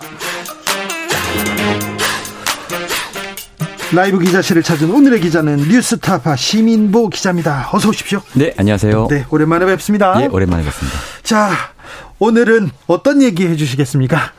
오늘은 저희가 이제 계속 취재하고 있는 네. 도이치모터스 주가 조작 사건 법정에서 나온 네. 김건희 여사의 연루 의혹에 대해서 말씀드리려 나왔습니다. 지금 재판 중이죠. 예. 자, 이번에 굉장히 중요한 내용을 뉴스타파에서 보도했는데요. 네. 아, 김건희 파일이 그 구체적으로 어떤 내용입니까? 예. 그러니까 이제 도이치모터스 주가 조작 사건은 1차와 2차 작전 시기로 나뉘는데요. 네. 2차 작전 시기를 주도했던 네. 어, 비인베스트라는 회사가 있습니다. 네. 뭐 투자 회사죠. 직원 5명 정도 되는. 요 회사의 그 한 노트북에서 네. 검찰이 압수수색을 했더니 김건희라는 파일명 김건희.xlx라는 엑셀 파일이 나왔다. 네. 이런 얘기입니다. 거기에서 김건희 여사의 목소리가 나와 있- 나옵니까? 아, 지금 말씀드린 건 저희가 김건희 파일에 관한 얘기고요. 예. 녹취록은 이제 별도의 얘기인데요. 네. 녹취록은 이제 1차 작전 때 네. 어, 지금까지는 윤석열 대통령이 1차 작전 당시에 내가 주가조작 선수에게 계좌를 맡긴 건 사실이다. 그렇죠. 그러나 그 사람이 도이치모터스를 산지도 몰랐고 네. 주가 조작을 하는지는 더더욱 몰랐다 라고 해명을 해왔는데 2010년 5월 이후로는 우리는 교류한 적도 없다. 맞습니다. 이렇게. 예. 근데 저희가 이번에 녹취록 3개를 보도했는데요. 네. 녹취록입니다. 네. 목소리가 아니고. 네. 이제 재판에서 뭐 두 개는 권우수 측 변호인이 제시를 한 거고요. 예. 한 개는 검찰이 제시를 한 건데요. 네. 일단 첫 번째 녹취록은 어 2010년 1월 12일에 증권사 직원과 김건희 여사가 통화를 하는 내용입니다. 네. 근데 이 내용을 들어보면 이것은 어 증권사 직원이 지금 도이치모터스가 얼마인데 오늘 얼마까지 사보겠습니다. 그러면 김건희 여사가 아 그렇게 하랴 이렇게 허락을 해주는 내용이에요. 잠시만요. 예. 2010년 1월 12일. 네. 예. 2010년 5월까지 5월 이후로는 네. 교류한 적 없다고 하니까 여기까지는 뭐 예, 해명하고 어긋나지 않죠. 예. 근데 이제 중요한 건 뭐냐면 해명의 뒷부분. 네. 어, 주가 조작 선수에게 계좌를 맡겼을 뿐이고 네. 도이치모터스 주식은 그 사람이 알아서 산 것이다. 라는 것이 사실이 아니라는 거죠. 왜냐하면 아, 그 주식을 사라. 예, 마라. 그 녹취록에 따르면 김건희 여사가 직접 주문을 한 것이니까요. 네. 그래서 이제 김건희 여사가 과연 아무것도 모르고 주가 조작 선수에게 계좌를 맡겼느냐라는 의문이 생기는 거고 예. 윤석열 대통령이 대선 당시에 했던 해명은 거짓임이 확인이 된 거죠. 네. 네. 이게 첫 번째 녹취록이고요. 예. 이제 두 번째 녹취록은 다음 날이에요. 2010년 1월 13일 녹취록인데요. 네. 이 녹취록은 이런 내용입니다. 주가 그 증권사 직원이 예. 김건희 여사한테 전화를 걸어서 전화가 왔었다. 예. 이제 주가조작 선수 이모 씨로부터 전화가 왔었다. 오늘도 사라고 하는데 살까요?라고 확인을 하고 허락을 받는 내용이에요. 아, 그래요? 예, 그 내용은 뭐, 뭘 의미하는 거냐면 이제 2010년 1월 12일까지는 김건희 여사가 거래를 한 게 맞고 예. 1월 13일부터는 윤 대통령 해명대로 주가 조작 선수 이모 씨가 거래를 한 게 맞는데 예. 주가 조작 선수가 거래를 할 때도 사실은 증권사 직원이 김건희 여사한테 전화를 걸어서 예. 그 내용을 알려주고 네. 허락 최종 컨펌을 받았다는 예. 뜻이죠. 예. 예. 그리고 마지막 세 번째 녹취는 네. 2010년 6월 16일의 녹취입니다. 네. 아까 이제 진행자께서 말씀하신 대로 어 5월 달까지는 이 사람한테 계좌를 맡긴 게 맞다. 네. 그런데 그 이후로는 절연을 했다라고 윤석열 대통령이 직접 얘기를 했거든요. 해명했죠. 예. 절연을 하면서 이 사람이 사놓은 도이치 모터스 주식을 이제 신한증권 계좌였는데 동부증권으로 싹 옮겨요. 예. 그러니까 그만큼 이제 강하게 절연을 했다라고 네. 볼 수도 있잖아요. 예. 그런데 6월 16일 날 이번엔 동부증권 증권사 직원과 김건희 여사 통화를 하는 내용인데 네. 김건희 여사 뭐라고 말하냐면 저하고 네. 이모 씨 예. 앞에 그 이모 씨입니다. 네. 이모 씨 말고는 거래를 못하게 하세요 라고 얘기를 해요. 아, 그래요? 네, 그 말은 뭐냐면 어쨌든 그때도 이모 씨한테 거래를 할 수 있는 권한을 계속 주고 있었다는 뜻이잖아요. 네. 분명히 윤석열 대통령은 5월 달에 계좌 옮기면서 절연을 했다고 표현을 했는데 네. 그리고 심지어는 손해를 봐서 네. 이 사람 안 되겠다 싶어서 절연을 했다면 굉장히 기분 나빴을 거 아닙니까? 이 그렇죠. 사람한테. 네. 근데 기분 나빠서 헤어진 그 사람한테 왜 옮긴 증권사에서도 계좌를 주고 있었는지 의문이고 네. 역시 아까 말씀드린 것처럼 윤석열 대통령의 해명은 그 경위에 어쨌든 거짓말이다. 네. 라고 밝힌 게 저희의 첫 번째 보도의 내용입니다. 지금 음, 네. 윤석열 대통령이 당시에 해명했던 내용은 사실이 아닌 걸로 봐야 되는 그런 네. 증거가 나온 거네요. 그렇습니다. 예, 그렇습니다. 그렇네요. 네. 그 지금 근데 예. 그 1차 이렇게 예. 어, 작전, 2차 작전이 있었는데 네. 1차 작전, 2차 작전에 가담한 사람들은 어떻게 돼 있어요? 1차 작전에 가담한 사람은 이제 윤석열 대통령이 직접 언급했던 그 사람입니다. 네. 골드만삭스 출신이라고 해서 계좌를 맡겼다는 네. 이 사람이 이모 씨고요. 예. 2차 이분이 작전. 선수. 네, 선수고요. 네. 이제 2차 작전은 한 2010년 7월 정도부터 이제 분기점을 나- 나눌 수 있는데 네. 요때는 하필 또 이모 씨라서 좀 헷갈리는데 네. 어떤 비인베스트먼트 다른 이모. 인베스트라는 회사의 대표 이모 씨하고 예. 당시 토로스 증권의 강남 지점장이었던 김모 씨. 이 두 사람이 이제 작전을 주도했고요. 예. 물론 1차 작전, 2차 작전 모두 권오수 회장이 함께 주도한 건 맞고요. 네. 네, 회장은 권오수는- 기본으로 깔려 있는 네, 거고. 구속됐고요. 예, 그 밑에 선수들이 네. 이제 2차 작전은 교체가 된 거죠. 예. 예. 그래서 그 사람들도 사법 처리를 받거나 그렇습니다. 지금 제가 말씀드린 권오수 회장 1차 작전의 이모 씨, 네. 2차 작전의 이모 씨, 김모 씨 전부 구속이 됐습니다. 네. 예. 다 구속됐는데 예. 지금 돈을 거기다 이렇게 네. 태운다고 그러죠. 그 사람들은 그 돈을 태웠던 어쨌거나 이 돈이 네. 이, 이, 일로 갔지 않습니까? 김건희 여사의 돈이. 그렇습니다. 그, 어, 1차 작전에 대해서는 아까처럼 해명을 했고, 2차 작전 시기에 거래를 했다는 사실이 대선 전에 보도가 됐습니다. 저희가 예. 보도를 했는데, 그랬더니 이제 윤석열 캠프에서 뭐라고 했냐면, 자, 1차 작전 시기에 이모 씨가 도이치모터 주식을 막 샀잖아요. 네. 그럼 이거를 그대로 갖고 있어야 되냐, 김건희 여사가. 네. 김건희 여사가 이거를 순차적으로 어쩔 수 없이 팔았을 뿐이다. 네. 그리고 그 거래는 누구에게도 맡기지 않고 김건희 여사 본인이 했다라고 해명을 했습니다. 네. 증권사도 옮기고. 예, 증권사도 옮겨 사실 그냥 팔기만 하면 되는데 증권사를 왜 옮겼는지도 의문이지만 네. 어쨌든 네 개의 증권사를 돌아가면서 팔기만 했다. 김건희 여사 직접 예. 이렇게 얘기를 한 건데 제가 아까 말씀드린 것처럼 2차 작전 주도하는 사람들의 사무실에서 김건희.xlx 파일이 나온 거예요. 예. 예. 그 말은 뭐냐면 이 사무실에 그 그리고 그 파일의 내용이 뭐냐면 김건희 여사의 계좌 두 개 계좌 그러니까 토러스 증권하고 어, 대우증권 계좌 여기에 들어있는 도이치모터스 주식 수량 그리고 그것을 현금화했을 때의 총계 이런 것들이 적혀 있었던 거예요. 네. 그래서 검찰은 지금 재판 중이니까 이 2차 주- 주가 조작 작전 작전을 주도했던 비인베스트 이모 씨한테 신문을 하죠. 야, 너네 사무실에서 이게 나왔는데 너네가 김건희 계좌 관리한 거 맞지 않아? 네. 이렇게 얘기를 합니다. 그렇게 볼 수밖에 없잖아요. 네. 근데 이 씨가 뭐라고 하냐면요. 아, 저희는 정말 한 적이 없고요. 그 파일이 왜 우리 직원 컴퓨터에서 나왔는지를 모르겠습니다. 네. 이렇게 대답을 합니다. 예. 그랬더니 검찰이 다른 정황을 제시를 해요. 예. 야, 근데 너네 도이치모터스와 별개로 다른 회사 투자할 때 김건희 돈 15억 빌려 쓰지 않았어? 이렇게 얘기를 합니다. 그래요. 네. 그랬더니 그건 사실이다. 네. 그래도 나는 김건희 파일을 관리를 안 했다. 김건희 계좌를 관리 안 했다. 이렇게 얘기를 하고 그러니까 김, 그 검찰이 또 화가 날 거 아닙니까? 또 한 가지 정황을 얘기해요. 이 사무실에 이 근무하던 이사가 한 명 있는데 이 이사가 김건희 여사 말고 다른 전주한테 보낸 문자 메시지예요. 거기 뭐라고 써 있냐면 여사님 거기도 여사인데 여사님 공인인증서 보내주신 거 USB로 보내주신 거 잘 받았습니다. 예. 이런 문자를 보내요. 그 말은 뭐냐면 다른 전주의 계좌는 어쨌든 공인인증서까지 받아서 자기들이 직접 거래하면서 관리를 했다는 거거든요. 예. 그래서 검찰은 너네가 다른 전주권 이렇게 관리했는데 너네 사무실에서 김건희 파일이 나왔는데 김건희만 관리 안 했다고 이렇게 또 물어보는 거예요. 네.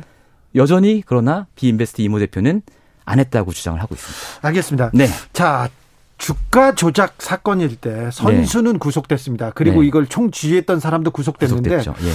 전주 네. 돈을 투자하거나 네. 돈을 투자한 사람 보통 어떻게 됩니까? 보통은 전주, 그러니까 투자했다는 이유만으로 기소되는 경우는 드물어요. 예. 전주가 기소가 되려면 주가 작전을 알고 있었다. 네. 혹은 명확하게 인지는 못했더라도 미필적으로라도 어느 정도 인지할 수밖에 없는 상황이 있었다. 네. 본인은 아니라고 주장하더라도 네. 이런 경우에는 전주들이 기소가 되죠. 그런데 네. 어, 국민의힘에서 정치권에서는 지난 네. 정권 때 탈탈 털었지 않느냐 음. 수사 많이 했다 이렇게 네. 얘기하는데 네. 사실 그렇습니까? 저는 그렇게 보지 않고요. 그 타임라인을 좀 짚어보면 알 수 있는데요. 저희가 이걸 처음 보던 게 2020년 2월이고요. 예. 4월에 이제 최광욱, 황희석 이런 분들이 고소를 합니다. 네. 그러나 아무 일도 벌어지지 않아요. 수사 네. 안 합니다. 예. 그래서 2020년 10월에 추미애 장관이 수사지휘권을 발동을 하죠. 수사하라고. 예. 예. 그런데 이때 검찰총장은 여전히 윤석열 총장이었습니다. 네. 이때도 사실은 별다른 수사가 진척이 안 됩니다. 네. 그리고 2021년 3월 이제 네. 기- 그 윤석열 총장이 사임을 하고 나서 네. 이때서부터 이제 제가 보기에는 수사가 좀 진행이 된 것 같아요. 예. 그리고 이제 지금 말씀드린 이모 씨니 김모 씨니 이런 선수들 있잖아요. 네. 이 사람들이 조사를 받고 이 사람들 사무실 압색을 당한 게 2021년 9월이에요. 예. 근데 이때 윤석열 총장은 뭐였냐면 유력 대선 후보였죠. 네. 그러니까 어떻게 보면 검찰이 좌고우면하지 않고 어떤 정치적인 부담 없이 이 사건을 수사한 적은 한 번도 없었다. 그리고 본격적으로 수사한 것도 사실은 한 6개월 정도다. 그리고 그해 21년 12월에 수사 결과를 발표를 했죠. 네. 그러니까 9개월 정도 수사를 한 것이기 때문에 2년 동안 탈탈 털었다라는 것은 사실과 다르고요. 네. 또 검찰이라는 조직을 저희가 알잖아요. 지휘관이 이거 이쪽으로 가라 해서 일사불란하게 가는 조직이 아닙니다. 서울중앙지검장이 이성윤 지검장이 왔다 하더라도 네. 이 사람은 검사들이 보기에 정권이 임명한 사람이고 그러면 나는 여기서 살아남기 위해서 혹은 우리 조직을 위해서 어떻게 하는 게 최선인가를 고민하죠. 검사들은. 그러니까 이성윤 중앙지검장 하에서도 검사들과 이제 수사 검사들과 일단 부장 검사와 간부들과 이런 사람들 사이에서 뭔가 이게 있었겠죠 상호작용이. 예. 그 결과 지금까지 사실은 불기소도 못하고 네. 기소도 못하고 이렇게 끌고 온 거라고 볼 수 있겠죠. 지금 그러니까 네. 수사를 하고 있는 거죠. 지금 쥐고 있는 거죠. 쥐고 있는 거죠. 예. 네. 음, 그런데 지금 관련 재판에서 김건희 네. 여사 사건이 아니라 관련자들 재판에서 하나씩 둘씩 이 정황들이 나오고 있는 거네요. 그렇습니다. 예. 아, 왜 그런데 이 뉴스는 뉴스타파에만 나옵니까? 저도 그게 참 그걸 모르겠고 참 외롭다고 느끼는데요. 네. 이게 제가 법정에서 취재한 내용이잖아요. 네. 법정은 공개 공판 아닙니까? 누구나 가서 볼 수 있어요. 그리고 예. 이게 대통령 영부인 관련되고 중요한 기사기 때문에 네. 가서 앉아서 보면 기사거리가 많을 텐데요. 심지어 기자들이 계속 들어옵니다. 들어와요? 들어와서 예. 아, 안 들어와서 안 쓰는 거 아니에요? 아니고요. 타이핑을 다 해가요. 타이핑을 다 해가고 제가 알기로는 몇 개 언론사가 풀단을 구성해서 타이핑한 내용을 공유를 합니다. 예, 예. 그런데 그러면 이제 제가 알고 있는 내용을 기자들도 다 알고 있다는 얘기거든요. 그렇죠. 다른 기자들도. 네. 저희가 그냥 처음에 쓰면 특종인데. 네, 처음에 보도를 하고 야 이게 법정 내용이 중요하다는 게 이제 알려졌으니까 네. 쟤들이 갖고 있는 거 다 이제 기사화하겠지. 우리 이제 물 먹지 않도록 빨리 써야겠다라고 긴장을 했어요. 예. 그런데 아무도 안 쓰고 있어요. 아무도 안 쓰고 있습니다. 네. 아마 이제 집권 초반에 대통령과 맞서는데 부담을 느끼는 것 같아요. 제 네. 생각엔. 아, 뉴스타파의 후속 보도 기대해 보겠습니다. 네. 아, 기자들의 수다 뉴스타파 시민보 기자와 함께했습니다. 감사합니다. 네, 고맙습니다. 정치 피로, 사건 사고로 인한 피로, 고달픈 일상에서 오는 피로. 오늘 시사하셨습니까? 경험해 보세요. 들은 날과 안 들은 날의 차이. 여러분의 피로를 날려줄 저녁 한 끼 시사. 추진우 라이브.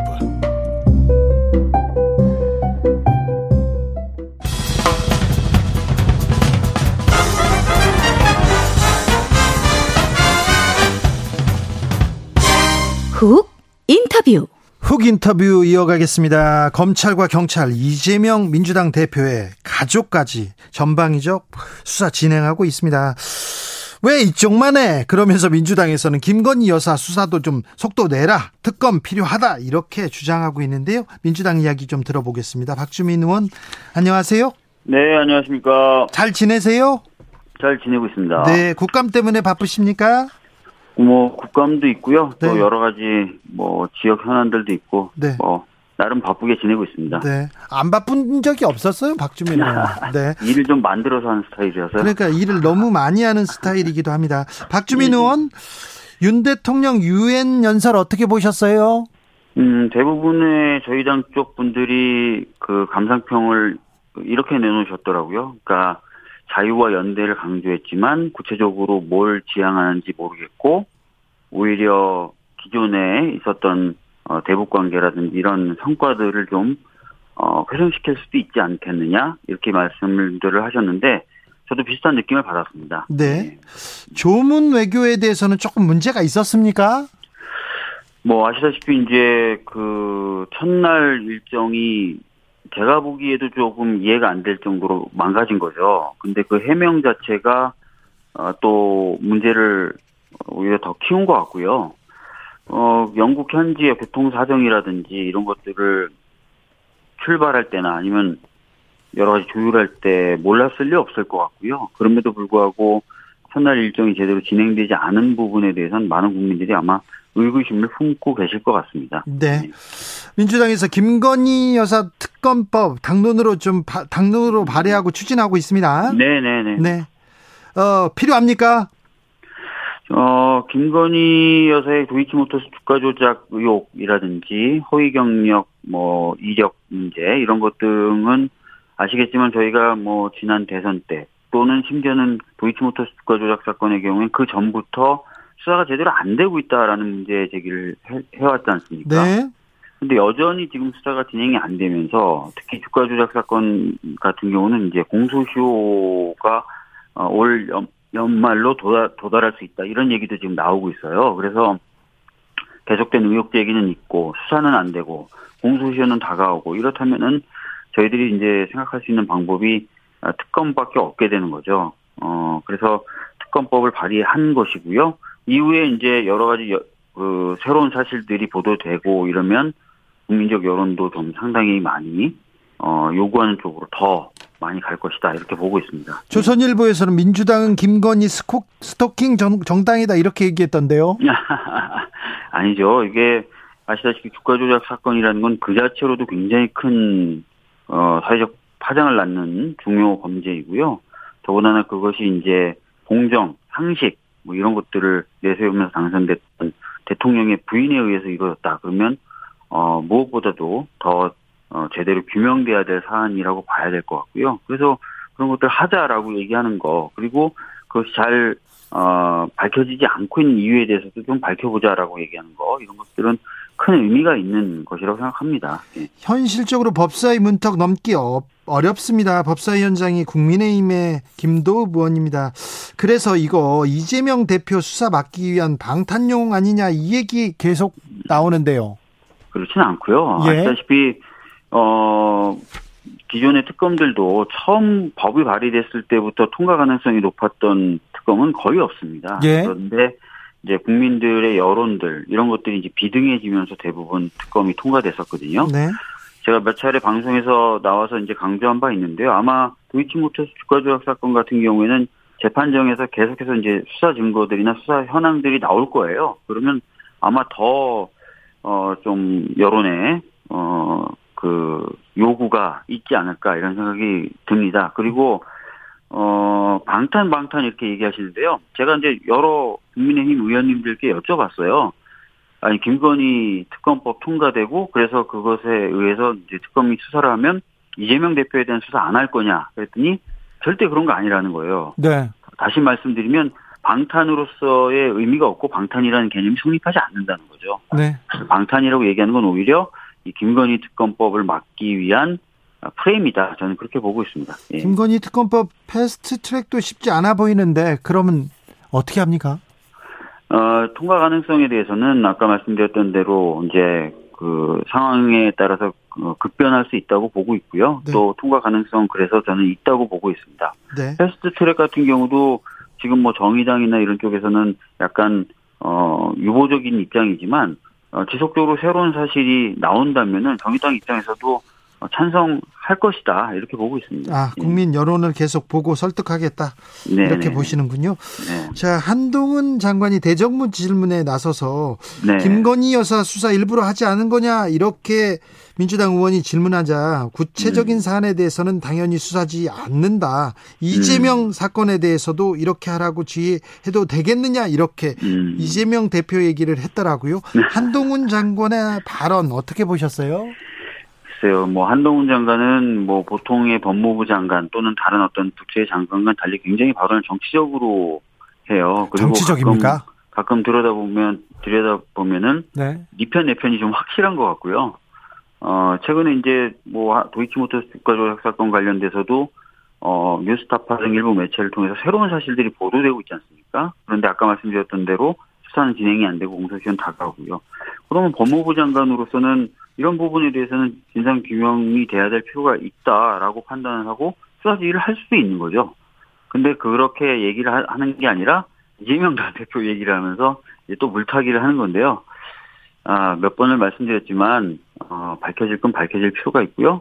뭐 루이치모터스 주가 조작 사건 관련된 진상이 규명된다고 해서 뭐 범, 검찰이나 경찰이 이재명 대표에 대한 수사를 안 할 것도 아니기 때문에 자꾸 그렇게 두 가지 논리를 섞어서 얘기하는 것은 굉장히 정치적 대응이다 이렇게 보여집니다. 네. 법무부 장관이 정치적 대응을 하고 있다 이렇게 보시는군요. 네. 27일 날 한동훈 장관이 검수완박 헌재 공개 변론에 나서겠다 이렇게 얘기하던데요. 네.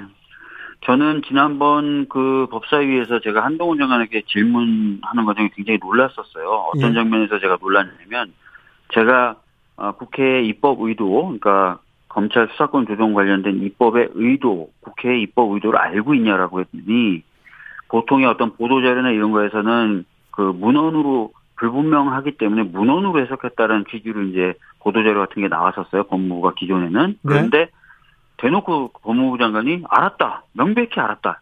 알았지만 그 의도가 잘못된 것이라고 생각돼서 무력화시켰다는 취지로 계속해서 발언을 하더라고요. 그러니까 이거는 무슨 얘기냐면 국회에서의 입법 의도를 알며 알았고 알았지만 행정부가 그걸 무력화시켰다는 걸 자신의 입으로 여러 차례 확인을 시켜준 거거든요. 이거는 삼권 분립의 원칙, 입법은 국회가 하고 어, 행정부는 국회가 만든 법을 그 취지에 따라 집행한다라는 그 삼권 분립 원칙을 완전히 훼손했다는 걸 자기 스스로 인정을 한 거예요. 근데 그런 발언과 그런 태도를 보였던 장관이 이제 헌재에 나가서도 동일한 취지로 아마 계속 발언을 하겠죠. 근데 그거 그런 주장을 헌재 재판관들이 받아들이기 굉장히 어려울 것이다 이렇게 보고 있습니다. 네. 자 인권 변호사 출신 박주민 의원. 네.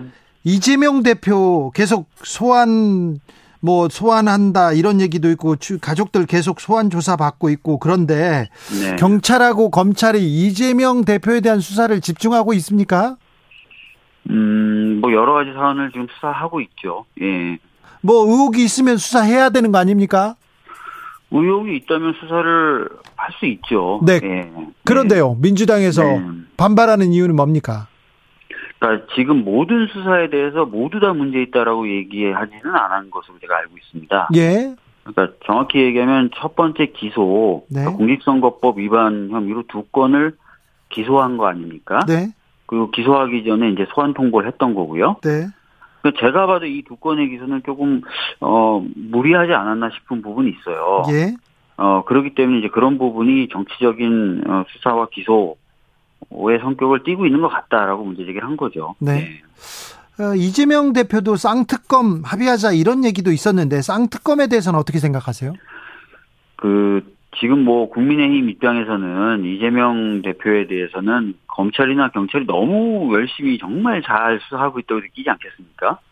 네. 그런 상황에서 뭐 특검 쪽으로 굳이 가져가서 이재명 대표에 대한 수사를 맡겨야 되겠다라고 생각하지 않을 거예요. 그래서 어, 두 개가 김건희 특검과 이재명 특검이라는 것이 어, 국내 입장에서 교환 대상으로 보이지 않을 겁니다.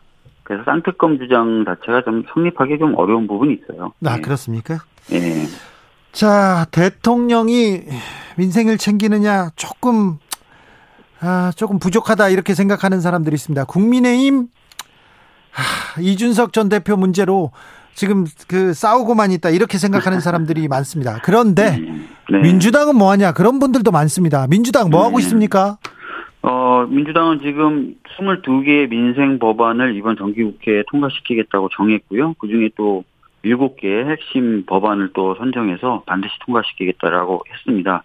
뭐 그 내용 중에는 어, 최근에 이제 예, 여러 얘기가 나오는 뭐 대출 에 의한 고통을 좀 완화시킬 수 있는 법이라든지 뭐 여러 가지 법들이 있거든요. 그래서 민생 관련된 지금 의제들을 선정했고 이번 정기국회를 통해서 통과시켜서 어, 국민들의 삶을 개선하려는 그런 시도를 계속 하고 있고 더 열심히 하겠다라는 말씀 드리겠습니다. 민주당 그리고 박주민 의원도 지금 추진하고 있는 노란 봉투법에 대해서는 국민의힘 강력하게 반발하고 있습니다. 황건적 음... 뭐 얘기까지 하더라고요. 근데 사실은 이제 파업이라고 하는 것도 헌법에 보장된 기본권 중의 하나인데요. 우리나라는 아, 우선적으로 파업은 범죄로 다루면서 예외적인 경우 어, 범죄가 아닌 것으로 다루는 좀 구조를 가지고 있어요. 그리고 이 파업을 행사해서 원만하게 타결이 됐다라고 보도가 나오고 발표가 나오더라도 그 이후에 또 파업에 가담했던 노동자 분들을 대상으로 거액의 손해배상 청구를 해서 어, 사실은, 어, 굉장히 위축을 시키는 일들이 계속 반복돼 왔고요. 그래서 이런 부분은 좀 정비가 필요합니다. 그래서 노란봉투법이라는 것들이 여러 의원회들에 의해서 조금씩 다른 내용으로 발의가 됐고요. 예. 과거부터 필요성이 이야기된 만큼 이번 국회 때 논의돼서 잘 좀 좋은 법이 만들어졌으면 좋겠습니다. 국민의힘에서 민주당이 7대 입법 하나같이 포퓰리즘이다 이런 입장 냈던데요. 음, 글쎄요. 지금까지 이 법안들에 대한 요구가 계속 있어 왔고요. 국회에서도 여러 차례 뭐 조금씩 조금씩 다른 내용들로 법안이 발의됐었던 그런 어, 주제들입니다. 그래서 어, 이걸 단순히 퍼퓰리즘법이라고 하지 말고요. 여당으로서 민생을 어, 책임져야 되는 그런 입장에서 좀 같이 논의를 하면서 법이 잘 다듬어져서 잘 만들어질 수 있도록 협조해 주는 게 우선 아닐까 싶어요. 박주민 의원님, 네. 한동훈 장관 그리고 이상민 행안부 장관 관련된 탄핵약이 아직도 나옵니까? 음, 당내에서는 뭐 여러 이야기들이 있고요. 여러 이야기들이 있고 그런 것들이 좀 아직까지는 좀 어, 모아지거나 정리되지는 않은 것 같습니다. 다만 이제 한동훈 장관이나 이상민 장관이 위헌적이고 위법적인 일을 한다면 또 그런 일이 반복된다면 뭐 국회로서야 당연히 어, 본인 우리들의 그 권한 또는 우리들의 의무를 행사할 수 있겠죠. 예. 그래요. 자, 민주당이 민주당 지지자들한테는 그 지지자를 결집한 데는 성공한 것 같다. 이렇게 아까도 어떤 분이 말씀하셨어요. 그런데 그러면 중도층 그리고 보수적인 사람들한테도 이렇게 호응을 받을 수 있게 지금 노력하고 있습니까? 뭐 오늘 이제 그 어떤 매체에서 좀 분석한 결과를 보니까 결과적으로 이제 어, 민생이라든지 삶의 문제를 좀 적극적으로 다뤄야 된다. 민주당은 이런 네. 의견들이 있었습니다. 당연히 그, 그렇게 해야 되는 거고요. 아까 말씀드렸던 것처럼 어, 그렇게 하기 위해서 이제 민생 입법에 드라이브를 걸겠다는 거예요. 어, 그것을 통해서 이제 민주당의 존재 의의를 좀 국민들께 보여드릴 필요가 있고 또 상황이 워낙 어렵기 때문에 국민분들이 겪는 고통을 좀 조금이라도 덜어드리기 위해서 정치하는 사람이라면 다 그런 역할을 좀 해야 될 것 같습니다. 예. 영빈관 신축 문제는요, 어떻게 네. 보셨는지요? 총리가 뉴스 보고 알았다, 이런 내용에 대해서는 국민들은 좀, 아이고, 이거, 이거 무슨 소리야. 국민들이 그러니까요. 더 놀랐습니다. 그러니까요. 사실은, 어, 윤석열 정부 출범하고 나서 국민분들도 항상 지적하듯이 뭔가 보이는 게 없다, 하는 게 없는 것 같다라고 얘기하시지만 딱 하나 기억나는 게 용산으로 이전한 거 아니겠습니까? 네. 그러면 이제 사실은 그 용산 이전 또 그 관련돼서도 여러 또 이야기들이 나왔고 지금도 논란이 되고 있으니까 당연히 총리라면은 관련된 것들을 챙겨봤어야 되겠죠. 그런데 그걸 뭐 뉴스 보도 보고 알았다라고 얘기하는 순간 국민분들은 아연실색 할 겁니다. 도대체 이 정부는 누가 챙기고 있는 거냐, 뭘 챙기고 있는 거냐, 이런 어, 느낌이 될 거예요. 이번에 뭐 조문외교 실패한 거, 영민관 예산 다 제대로 뭐 보고가 안 이루어지지 이루어지지 않고 있거나 통제가 제대로 안 되고 있거나 누군가 챙기지 않거나 다 그런 구멍들이 보여지는 것 아닙니까? 네. 걱정이죠. 예. 아무튼 뭐 어, 정부 비판하는 것도 좋고 여당 반대하는 것도 좋은데 민주당이 국민들 민생 챙기기 또 앞서 좀 나서야 됩니다. 네, 열심히 하겠습니다. 민주당 박중민 의원이었습니다. 감사합니다. 네, 감사합니다. 교통정보 알아보고 가겠습니다. 이승미 씨.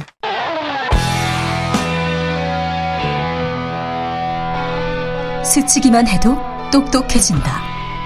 드라이브 스루 시사 주진우 라이브.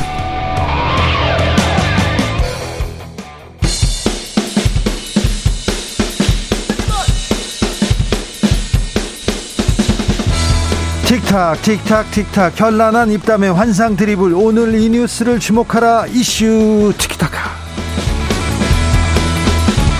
머리 끝부터 발끝까지 핫이슈 더 뜨겁게 이야기 나눠보겠습니다. 청코노 최진봉 성공회대 교수. 안녕하세요. 최진봉입니다. 홍코노 김병민 국민의힘 비대위원. 예, 반갑습니다. 네. 윤석열 대통령 자유 외치던데 윤석열의 자유는 뭡니까? 윤석열 대통령의 자유 그리고 네. 연대를 통해서 국제사회와 함께하겠다. 이번 유엔 총회가 가지고 있는 기본 의제와 꼭 맞아떨어졌기 때문에 구테스 사무총장이 지금 당장 유엔 총장을 해도 손색이 없을 것 같다 이런 얘기를 한 것 같습니다. 인사예요 그냥 인사치레. 그래서 자유가 네. 뭐냐고요. 윤석열 대통령이 얘기하는 자유는 네. 우리 개인이 누려야 되는 자유에 대해서 누군가로부터 핍박을 받았을 때 여러 사람들이 모여서 연대를 해서 그 자유를 지켜나가지 않습니까? 국제사회에서도 마찬가지로 어떤 특정 국가의 자유가 침해당하게 된다면 여러 국가들이 손을 잡고 연대해서 그 자유를 지켜내기 위해 노력을 해야 된다. 이게 유엔의 보편적인 설립 취지 가치 아니겠습니까? 자, 그리고 네. 지금 음. 그 자유가 위협받고 있음을 저 멀리 있는 나라 우크라이나에서도 보여주고 있고. 그런데 네. 경, 8.15 경찰사도 그렇고 취임사에도 음. 자유 얘기잖아요. 네. 그 자유는 뭐예요? 8.15 경축사에서 했던 자유 그리고 지금 이번 유엔 총회 기조연설에서 자유에 대한 개념들은 조금 다르죠. 네. 그러니까 대- 뭐 우리가 받아들이게 되는 자유에 대한 정의 개념들은 다 조금씩 저마다 다르지 않겠습니까? 하지만 적어도 이번 유엔 총회 기조연설에서 얘기했던 자유라는 건 조금 전에 말씀드렸던 대전환의 시대에서 여러 해법을 모색하기 위한 이번 유엔 총회 기조연설 그 총회의 기본적인 의지에 딱 적합하게 맞춘 주제를 꺼냈다라고 말씀을 다시 한번 드립니다. 교수님이 좀 설명해 주세요. 무슨 말인지 모르겠어요. 김병민의 설명을 제가 이해 못하는 거는 또 처음이네요. 그러니까요. 그러니까 왜냐면 자유라는 개념 자체를 너무 그러니까 21번을 말씀을 하셨거든요, 이번에 위원회 가지고. 근데 문제는 뭐냐면 이게 안 다가와요. 지금 주진우 기자도 당장 무슨 뜻인지 잘 모르겠다고 그러잖아요. 아니 김병민의 논평을 지금 이해를 네. 못한다는 분들이 많습니다. 정치자들이. 이게 지금 그러니까 이게 꾸밀려 김병민 이제 어, 비대위원은 이게 꾸밀려고 얘기를 하긴 하는데 안나 손에 안 잡혀. 자유 그래 자유 의미는 알겠는데 왜 거기 가서 자유를 21번을 말씀하셨을까? 유엔이라는 자리에서 그러면 아까 말씀하신 것처럼 뭐 하나 예를 든다면 연대를 통해서 자유가 침해당하고 있는 어떤 세력이나 어떤 뭐 어, 공동체나 이런 부분을 우리가 보호해야 된다. 그러면 구체적으로 그걸 얘기해야 돼. 근데 자유만 계속 얘기를 하시는 거야. 그러니까 이게 뭐지 대체? 왜냐하면 자유라는 개념은 여기에 A라는 부분에 어, 대입하면 또 다르게 이해될 수 있고 다른 부분에 대입하면 또 다르게 이해될 수 있어. 반대로 얘기하면요.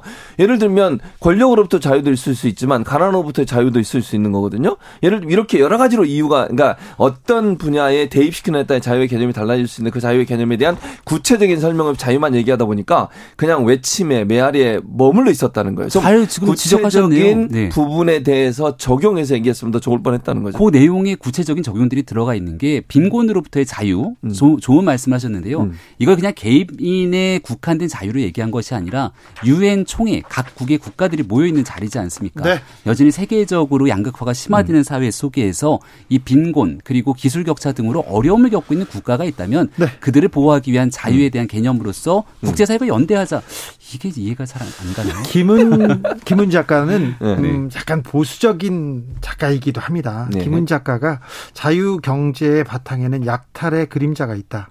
자유를 수호한다는 명분으로 얼마나 많은 학살과 음. 억압과 고문과 추방을 자행했는지를 한국 현대사는 기억하고 있다. 이렇게 말씀하셨습니다. 자. 그래도 국민의힘 얘기하는 것보다 계속 이 얘기하는 게 낫겠죠? 약자와의 동행에 대해서 시종에 간 정부 정책으로 얘기하고 있다는 점을 다시 한번 말씀드리고요. 네네. 이준석 전 대표 얘기하는 것보다 좀 조문 내기로 다시 가볼까요? 이재명 대표 얘기도 환영합니다. 네, 그렇게. 좀 조문 내교하고 갈까요? 네, 조문, 영빈 조문 얘기 하나만 하고 가시죠. 아, 네, 조문 내교. 자, 조문, 조문 내교. 윤석열 대통령 쪽에서도 할 말 있다. 김병민. 아이, 그럼요. 이게 대통령 해외 순방 전부터 김건희 여사가 왜 가냐 이렇게 얘기를 했던 민주당 의원들이 상당하지 않았습니까? 고민정 최고위원이 이 자리에서 했던가요? 암- 네, 네, 네. 네, 무튼. 네. 근데 이제 영국 엘리자베스 여왕에 대한. 웨, 웨스트민스터 사원에서 해외 정상들이 쭉 오는 모습을 보니까 네. 대통령 혼자 간 경우 거의 없잖아요. 다 부부가 함께 예를 갖추기 위해서 갔던 네, 네. 모습이기 때문에 그 자리 보고 김건희 여사 왜 갔냐 이렇게 얘기하기는 아마 좀 멋쩍었을 것 같습니다. 그러니까 뭐 모자를 갖고 트집 잡았는데 그 모자도 보니까 결국은 아무 문제가 없더라 이렇게 네, 나왔고요. 네, 모자 뭐 문제가 없죠. 결국은 조문을 왜 안 했냐를 갖고 귀결이 됐는데 네. 저는 대통령 해외 순방을 두고 민주당이 백태클을 세게 들어왔지만 결국은 심판의 비디오 판독을 돌려보고 나면 그 내용은 명백하게 드러난다고 생각하거든요. 오프사이드. 이런 저런 얘기들을 가지고 갑론을박이 있으니까 오죽하면 네. 대한민국에 있는 주한 영국 대사가 나섰습니다. 영국 대사 뭐라 그랬냐면 왕실과 영국 국민들께서는 대한민국 대통령 부부의 이 같은 내용에 대해서 깊이 감사한다 얘기를 했고요. 크룩스 대사 얘기에 따르면 장례식의 핵심이다. 새 국왕을 만났고 또 국왕 에 국왕을 만난 뒤에 국장을 참석한 것이 조문이기 때문에 얘를 다 했다. 이렇게 영국 대사가 얘기를 했는데 심판이 정리했음에도 불구하고 옵사이드야 뒤에서 백테크라고 반칙하고 끌어내고 하는 일들을 이제 좀 내부적으로 그만할 때도 되지 않았는가 얘기를 드립니다. 아니 영국 대사가 그럼 잘못했어요. 뭐 미- 미- 한국 대통령이 문제가 있어 요 이렇게 얘기하겠어요. 그게 문제가 아니라 국민들이 볼 때 국민 세금을 들여 조문하러 간 거잖아요. 네. 조문의 과정에서 마지막 그 어, 누워 계시는 관에 누워 계시는 영, 여왕을 보고 인사하는 것은 서양에서는 대단히 중요한 행사 중에 하나예요. 공식 장례식보다도. 아니 생각을 해보세요. 그럼 리셉션 끝나고 리셉션 전에 못 간 분들이 리셉션 끝나고 또 찾아갔잖아요. 일왕도 갔죠. 그리스 총리도 갔죠. 이런 분들은 왜 갔습니까? 아, 그러면 그렇죠. 어, 그분들은 그러면 리셉션 끝나고 지금 김병민 대비 아, 비대위원 말씀처럼 그게 별로 중요하지 않다면 갈 필요가 없어요. 그리고 프랑크 마크 프랑스 마크롱 대통령 왜 걸어서 거기까지 갔어요? 그러면 아니 바이든 대통령도 가고 캐나다 대통령 캐나다 총리도 가고 그만큼 서구 사회에서는 직접 관에 마지막 누워 계시고 관이 닫히기 전까지 있는 엘리자베스 여왕의 모습을 보면서 마지막 인사를 나누는 게 대단히 중요한 조문이에요. 그런데 장식 장례식 전에 조문하러 가셨는데 왜 못 하셨어? 이렇게 국민들이 의아해하고 있었는데 장례식 끝나고 가셨으면 됐을 텐데. 일단은 영국 왕실에서 의전에 따라서 시기, 시간 등을 조율해서 맞춰준 대로 움직였다 얘기를 하니까 저는 네. 대통령실의 해명들 좀 믿고 싶고 네. 대한민국 국민 특히 야당이라면 일단은 우리 대통령에 대해서 같이 좀 따뜻하게 안아주는 마음이 있어야 우선 아닙니까? 마크롱 대통령은 되게 대단하다고 막 칭찬을 해요. 근데 마크롱 대통령이 선글라스 끼고 복장 이상하게 갔다고 또 국내에서 두들겨 맞는 모습들도 있는데 그런 내용들은 온데간도 없이 잘했다는 겁니다. 그러니까 남의 나라 정상에 대해서는 잘한 모습만 보이고 대한민국 대통령에 대해서는 어떻게든 끌어내리려는 모습만 보이는지 되게 안타까운 거죠. 예를 들어 박지원 원장 같은 경우는 무슨 대통령 걸음걸이까지 다 봐야 된다 이렇게 얘기를 하고 있던데요. 1분 1초가 중요한 내용들을 끄집어내면서 바이든 대통령 같은 경우는 10분을 지각하지 않았습니까? 그러니까 이런 일들을 가지고 네. 하나둘씩 의전에 대한 외교 실패, 참사를 얘기하기 시작하면 끝도 없을 텐데요. 다른 예랑 비교할 것이 아니라 반세기에 한 번 있었던 전 세계 거의 모든 정상들이 다 같이 모인 자리입니다. 여기에 나온 것 하나 둘을 가지고 이야기를 하기 시작하면 끝도 없기 때문에 이왕 순방 나가 있는 대통령 좀 잘하고 돌아올 수 있도록 힘 좀 실어줬으면 좋겠습니다. 자, 국민들이 대통령에게 기대하는 바가 있고 대통령이 외교를 나가서 정말 다른 정상보다 더 외교를 잘하고 오는 걸 기대하는 거예요. 지금 이제 김병민 비대위원은 마치 국민들이나 아니면 비판하는 사람들이 대통령을 끌어내려고 생각하는 그런 의미가 아니에요. 국민이 아니라 야당이요. 야당. 네, 야당이나 그 국민의 일부도 그렇게 얘기하시잖아요. 야당에서 그러니까 그럴 야당도- 거면 왜 갔냐 이렇게 아니 아니 아니 야당도. 그렇게 비판하지만 국민들도 비판하는 사람이 많이 있어요. 그러면 그걸 귀담아 들어야 돼. 아니 이게 외교적인 부분에서 이뭐 뭐 이게 참사로 얘기할 말까냐 그걸 논의하기 전에 외교적인 부분에 실수가 있어서 정말 국민들이 실망감을 갖는 부분이 있다면 다음에는 이런 실수를 하면 안 되는 거예요. 근데 인정을 안 한다고 하는 것은 그걸 또 할 수 있는 실수를 할 수 있는 계기가 된다고 저는 보거든요. 만약에 이걸 정말 아 그래 이건 내가 잘못했구나 아니면 뭐 대통령이 저는 잘못했다고 보진 않아요 기본적으로 왜냐하면 대통령을 보좌하는 사람들이 제대로 보좌를 못한 거예요. 네. 계획도 그렇고 또는 네. 뭐 외교 라인들이 제대로 작동하지 못한 부분도 있는 것이고 그 부분을 인정을 해야 되는 거잖아. 근데 지금은 인정을 하는 게 하나도 없어요. 다 그냥 해명만 하면서 왜 우리를 공격하냐 이렇게 나와버리면 사실은 국민들 볼 때 왜 그럴까 이런 생각이 들 수밖에 없고 아까 김병민 비대위원도 얘기했잖아. 일정 부분 뭐 실수한 부분이 있다. 그럼 그 부분에서 인정을 하는 거예요. 그리고 외교를 가서 그 부분이 잘 보전, 보완돼서 다음번에는 그런 실수가 일어나면 안 되는 거예요. 그걸 지적하는 국민들의 지적에 대해서 따끔하게 저는 들어야 된다고 보고 외국의 정상한테 이러고 왜 우리 대통령한테 이러냐 이렇게 될 문제가 아니라는 것도 꼭 기억했으면 좋겠어요. 김병민 대변인 같은 경우도 음. 조금 부족함이 있다. 이건 잘못한 것이 있다. 이렇게 인정을 하고 이렇게 가는데 이번에 청와대 아, 청와대가 아니죠. 대통령실 홍보수석의 좀 뭐라고 발표는 굉장히 좀 화난 것처럼 보였어요.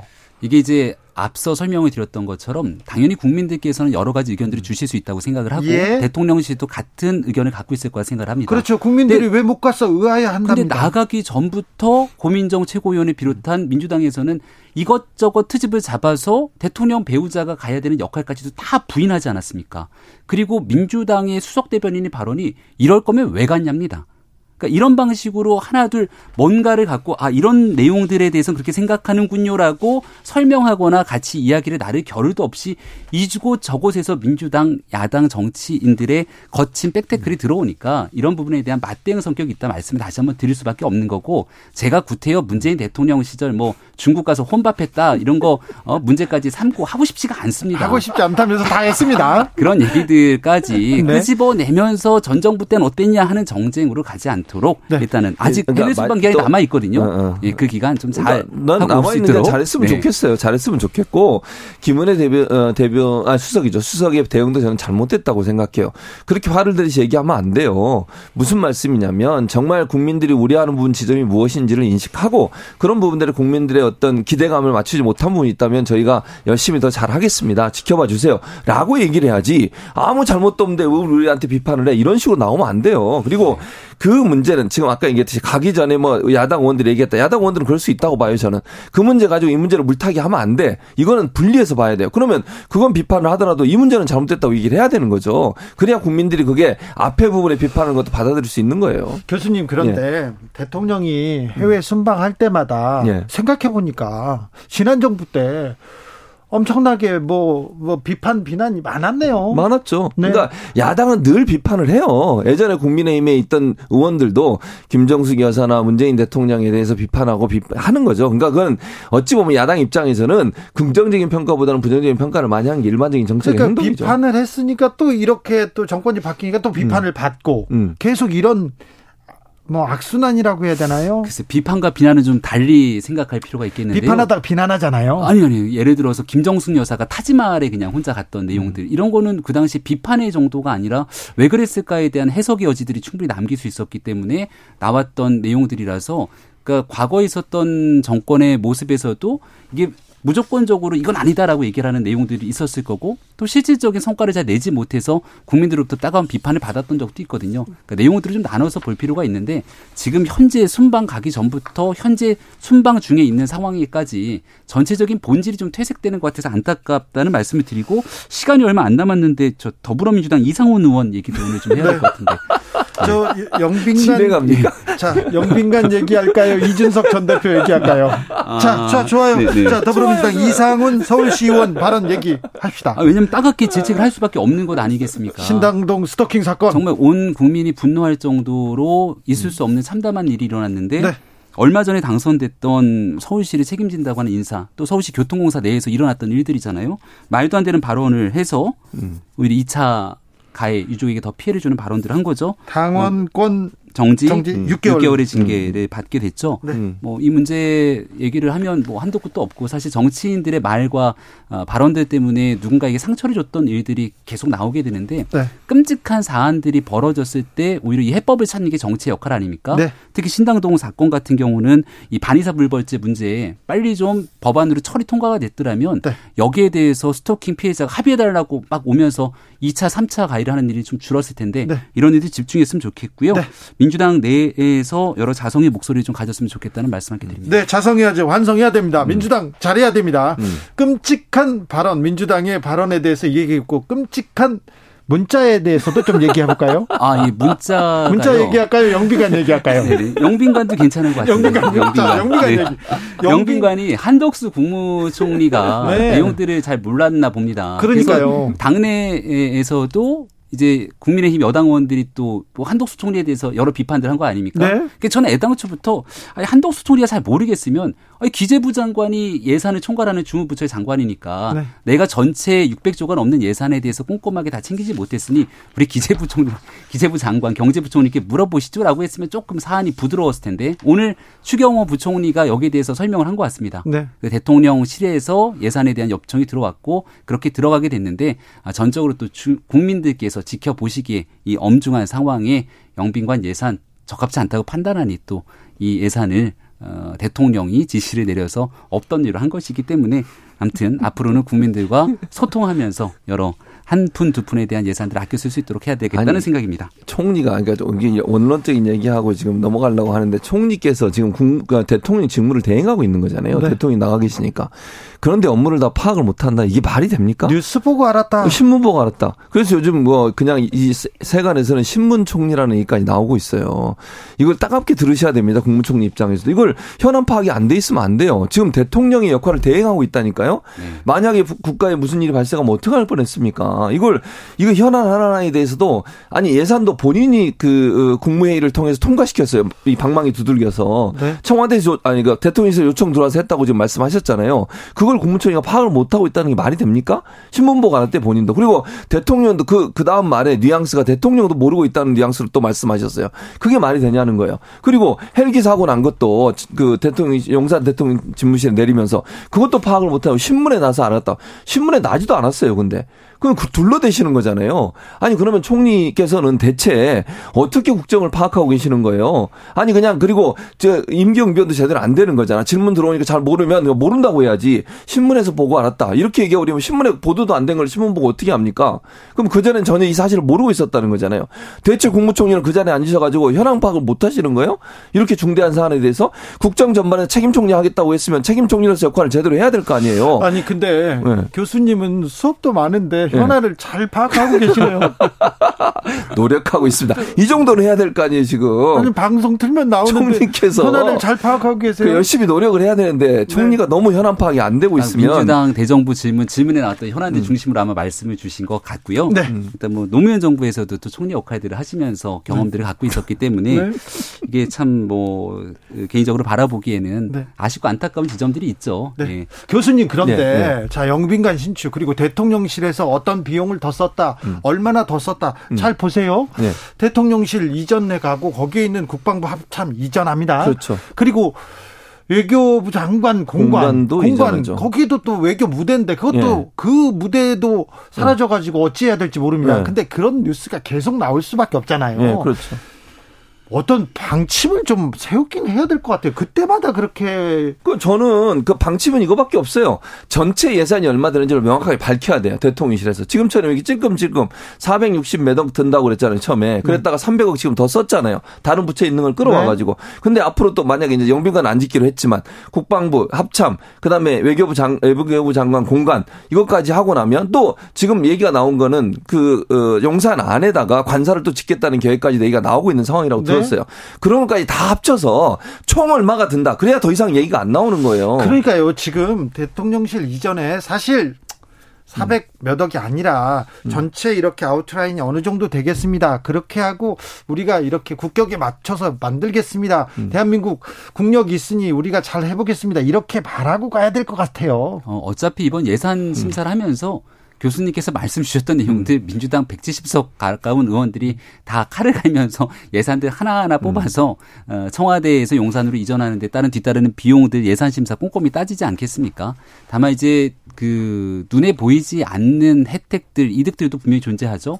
청와대를 개방하면서 나타났던 유명의 네. 효과들까지도 네. 있는 만큼 용산으로 이전했기 때문에 모든 게 문제야라는 방식의 정치 공세성 발언들이 일부는 있기 때문에 민주당 입장에서도 그런 부분들을 좀 지양할 필요가 있겠다. 왜냐하면 지난날 태, 저 태풍 그리고 수해가 많이 났을 때도 대통령의 수해 대응에 대해서 다소 미진했다라고 하는 부분들을 바로 즉각적으로 용산으로 이전하면서 청와대에 있었으면 이런 일이 없었을 텐데 그 용산 이전에 대한 공방을 끌고 들어가는 모습들이 늘 있거든요.